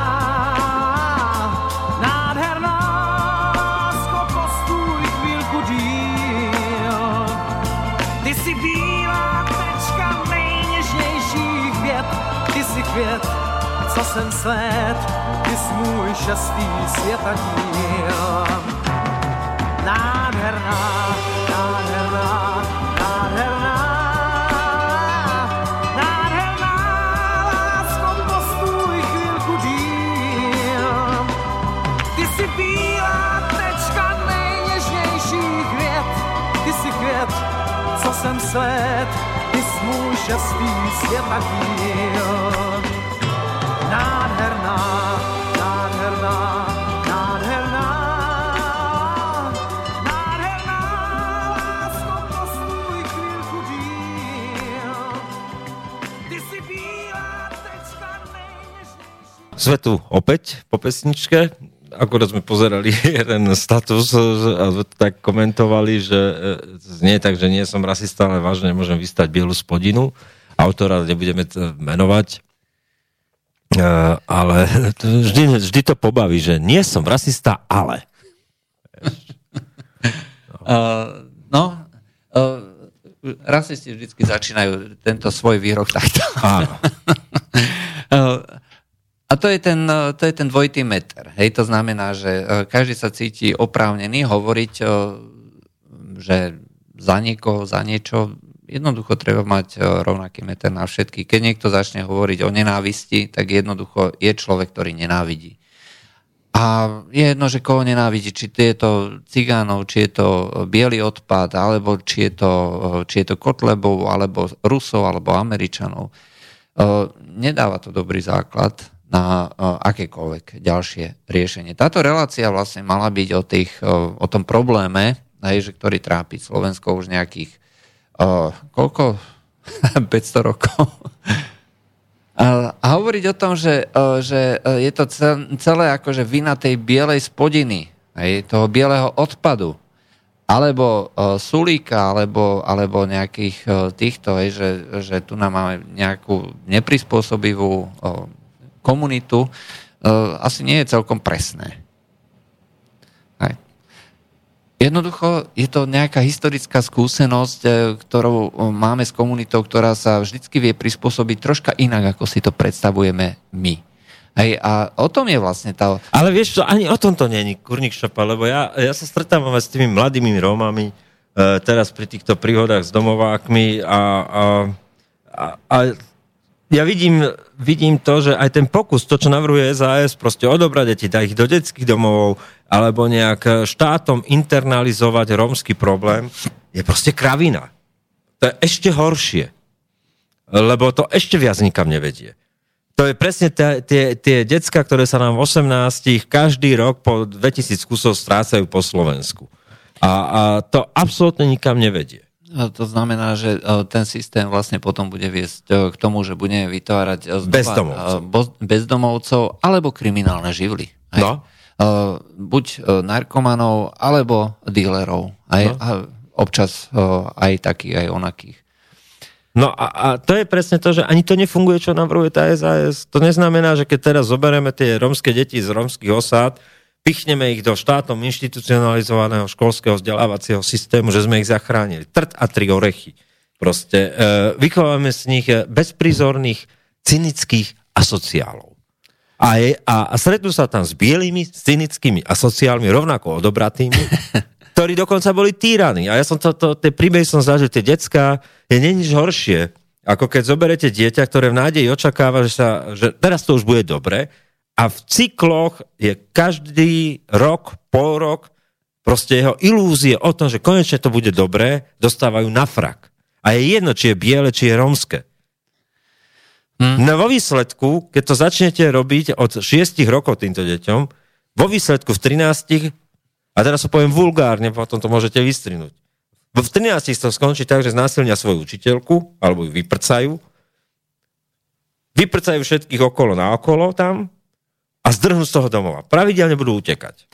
Uh, a budú šíriť. A budú sa predávať, budú šíriť drogy, teror, predávať. Teror, zločin. Teror, zločin. Nie preto, že by boli vo vnútri zli z pomsty, z nenávisti. Že boli xkrát sklamaní. Stanú sa z nich cynické svine. Hmm.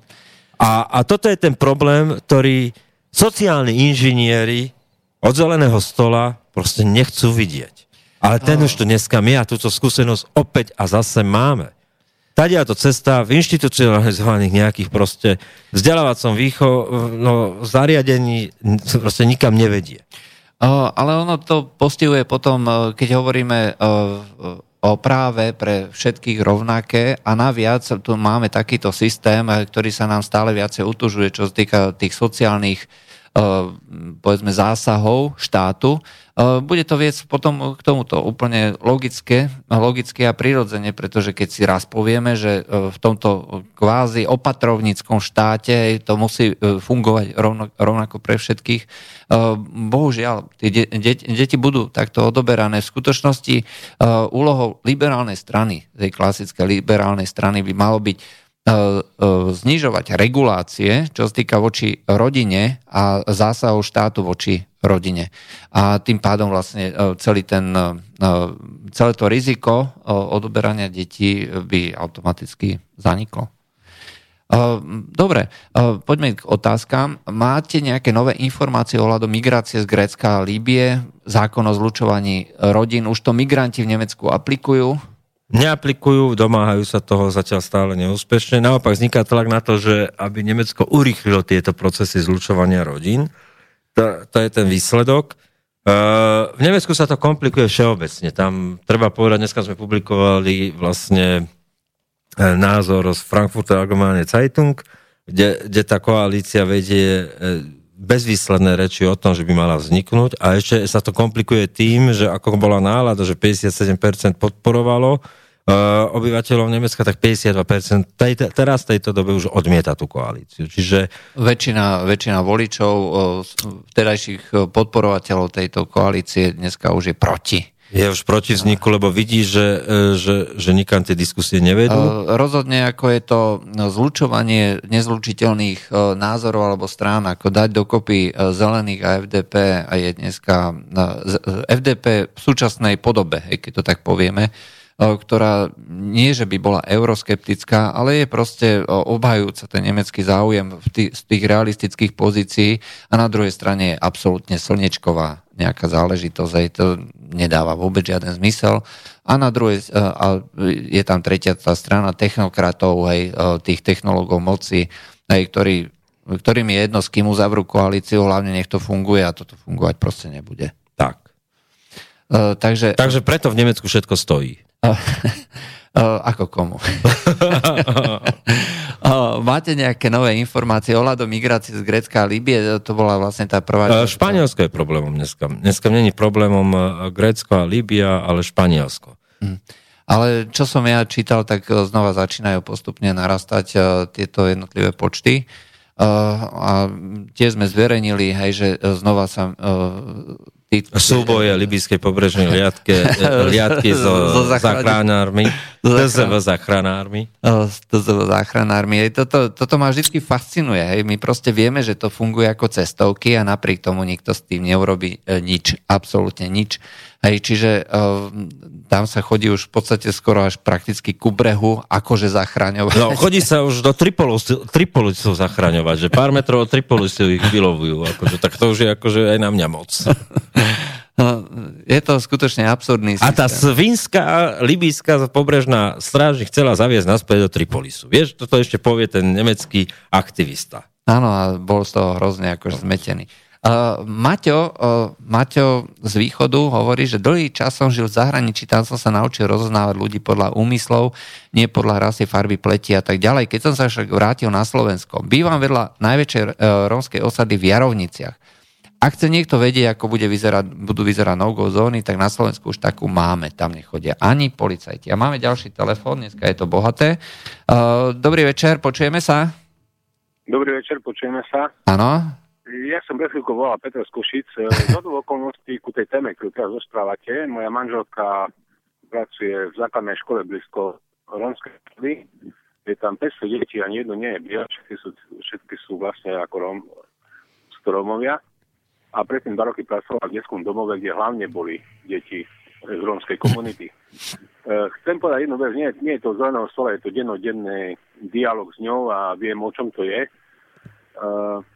oni majú jeden veľký problém, tí deti, lebo oni naozaj žijú jak takí psíci na ulici, čo sa týka toho raného detstva. Oni, oni prichádzajú do školy a nevedia po slovensky. Naozaj nevedia po slovensky. Oni nechodia do školky, oni majú síce nejaký núkový ročník, ale to je veľmi krátky čas na to, aby ste ich vôbec niečo naučili.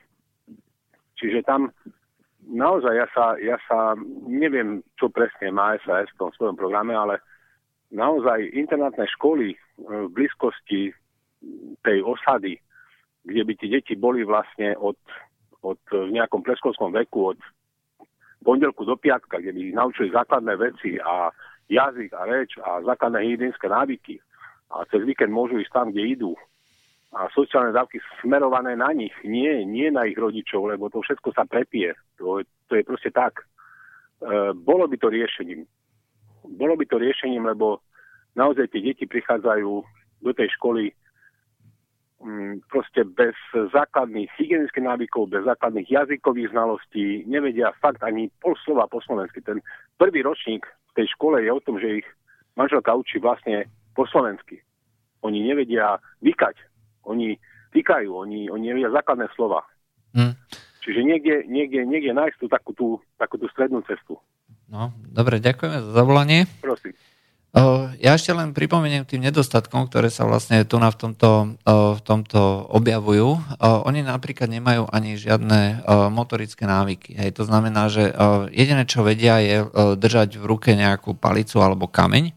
O, Oni neudržia v ruke, oh, neudržia v ruke ceruzku napríklad, hej, alebo pero. Oni oh, sa oh, nielenže nevedia hovoriť, hej. Oh, tie kultúrne návyky, oh, to nie len o tom, že oh, chodí do školy špinavý alebo so všami a podobne, ale mm, aj oh, to, že oh, majú úplne iný systém, hodnotový systém. A ešte k tomu oh, aj výchova oh, vlastne takto, že um, nevie písať, nevie, nevie používať nástroje. V tých testoch by podľa mňa v tom období uh, do tých troch rokoch uh, mohli ešte byť na tej úrovni uh, tých jednotlivých, uh, povedzme s tými um, ostatnými, s tou majoritnou komunitou, ale uh, ako náhle uh, sa v tom kritickom veku od tých troch do šiestich rokoch uh, nevenujú tí rodičia ani to prostredie uh, tomu ovplyvňovaniu, tak uh, to dieťa je ako v podstate natrvalo uh, uväznené. Bezprizorné. Uh, bezprizorné. Bohužiaľ, taká je situácia. Uh, nie som nejaký modrc, neviem, ako, ako toto riešiť, ale uh, rozhodne nie je forma taká, že proste tam budú chodiť nejakí, nejakí títo mimovládkari alebo... Ale oni nepomohli, však mali sme ne, nepomohli, tu aj, nepomohli aj nič. ľudí, ktorí... Nie ľudí, ktorí... Však mali sme tu aj Rómov, ktorí v našich reláciách, ktorí to presne pomenovali, nám nepomôže to, že niekto vydá brožúru v desaťtisícovom náklade a dajú do pivnice. No.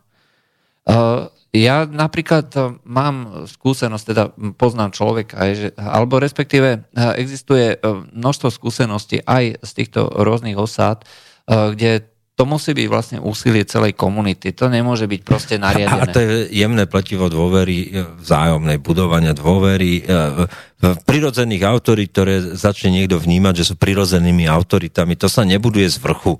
No.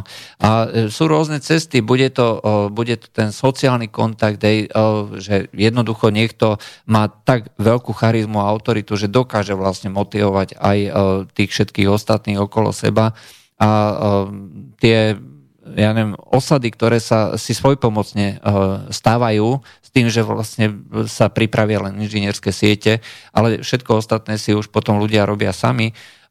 Vytvára, a vytvárajú sa treba tie sociálne podniky v tej obci samotnej, ktoré potom ľuďom dávajú prácu. Hej? Čiže všetci sú maximálne spokojní, ale toto je vec tej komunity samotnej, to nie je zásah štátu.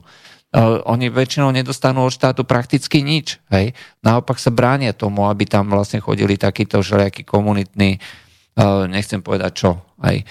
A druhé, druhá vec... Tragédiou všetkých ľudskoprávnych aktivistov je to, že, že proste samotné, to, čo oni hovoria o sociálne vylúčených komunitách, ale či sú to domováci vylúčené komunity, tie, tie, o tých mladých, o ktorých často hovoríme, či sú to iné vylúčené komunity v regiónoch, proste oni nemajú k ním vzťah. Nemajú žiadnu autoritu títo aktivisti a, a jednoducho je to niečo, ako keď, keď posielate...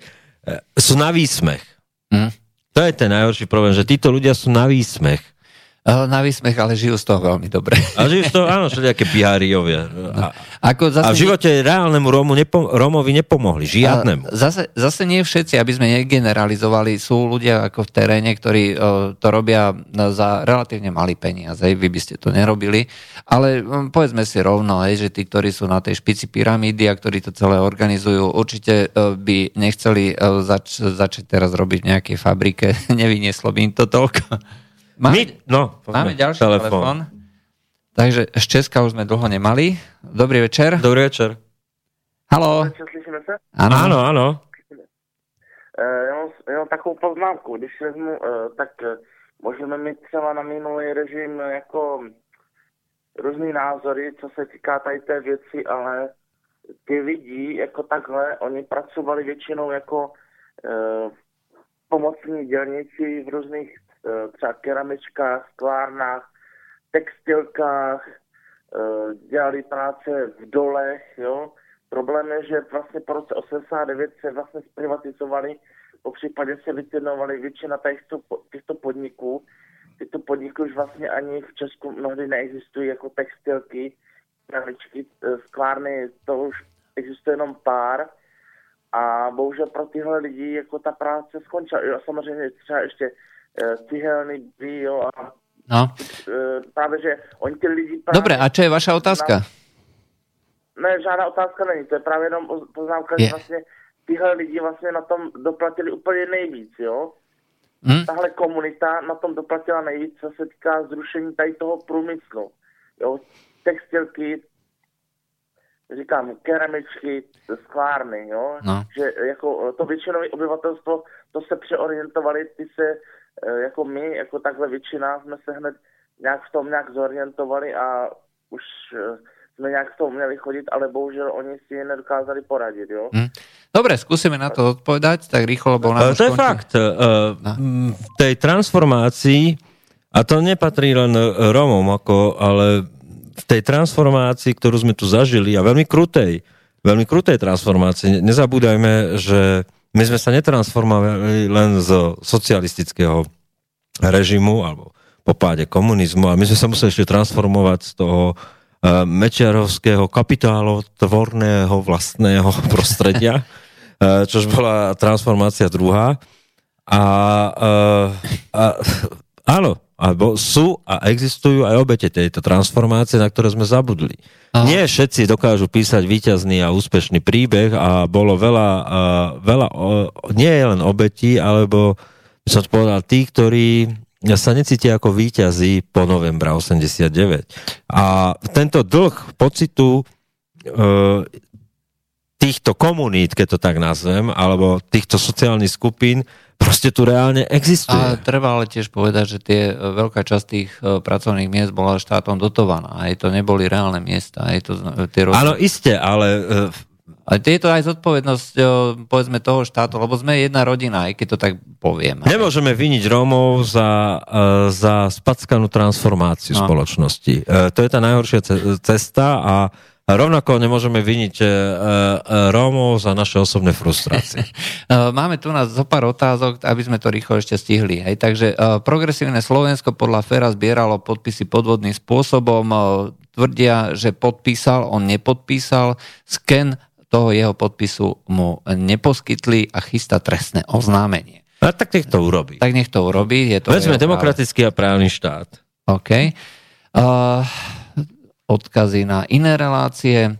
Uh, otázka, Marek. Vypnite konečne tých uh, pohrobkov durindizmu, homosexuálov, Poláčka, Králika, už sa to nedá počúvať. Politický názor je jedna uh, vec, ale otvorené klamstvá o prepojení mafie s Mečiarom, hlavne keď tu máme kauzu Pavol Rusko, Durindovho koaličného partnera druhá, toto, čo vysielate, je na žalobu. Ak uh, počúva Harabina, možno aj bude uh, Pod, ak počúva Harabin, možno aj bude podaná. Uh, skúsim sa ho spýtať zajtra. Či na mňa podá žalobu. Uh, je to názor, no tak ja neviem. Uh, to, že uh, tu vlastne bolo to prepojenie týchto rôznych uh, šedej a čiernej uh, zóny s tými podnikateľmi. No, tak ako to bolo v Rusku, kde prakticky žiaden podnikateľ, veľký podnikateľ neprišiel nejakým peniazom. Uh, no... čestne. tak to poviem.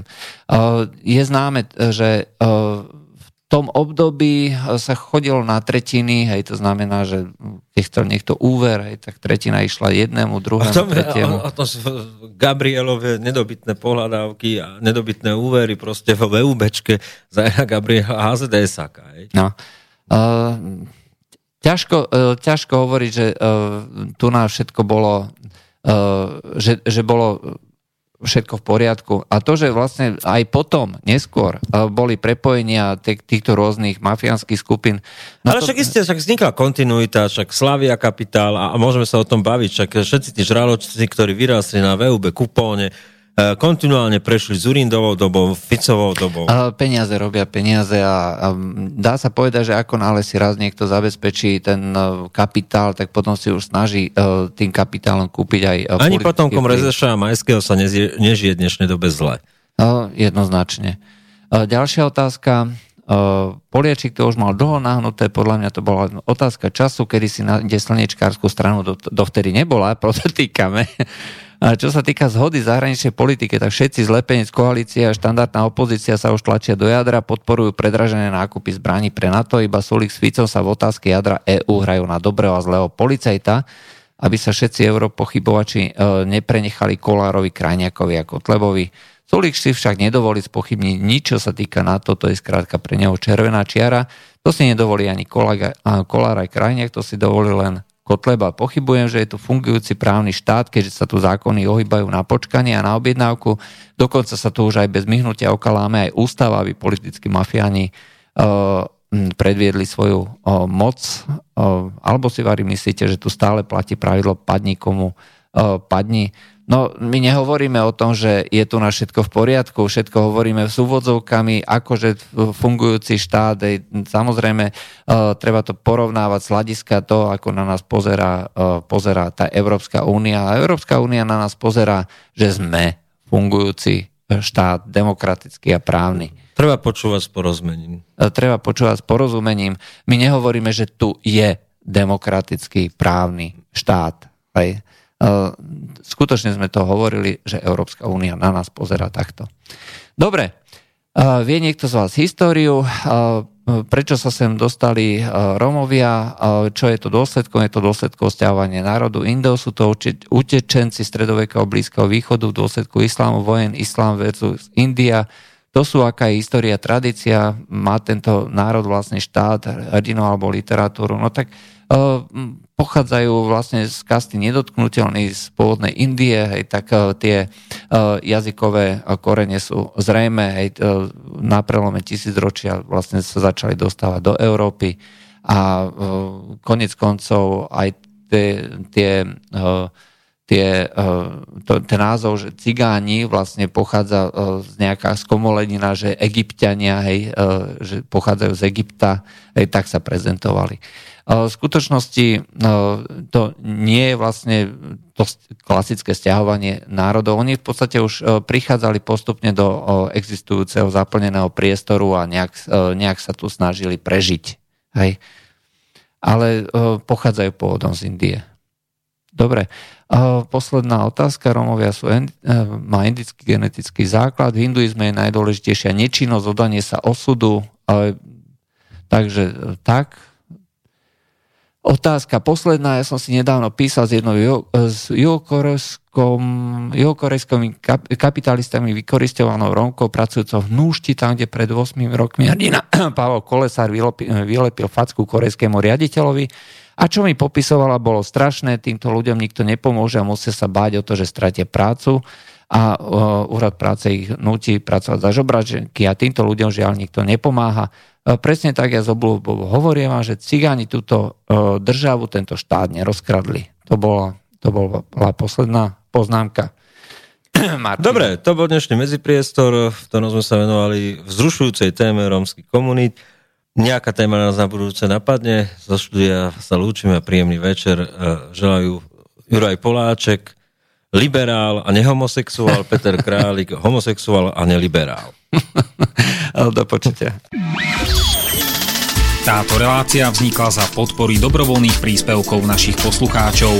Ty, ty sa k nim môžeš pridať. Viac informácií nájdeš na w w w bodka slobodnyvysielac bodka es ka. Ďakujeme.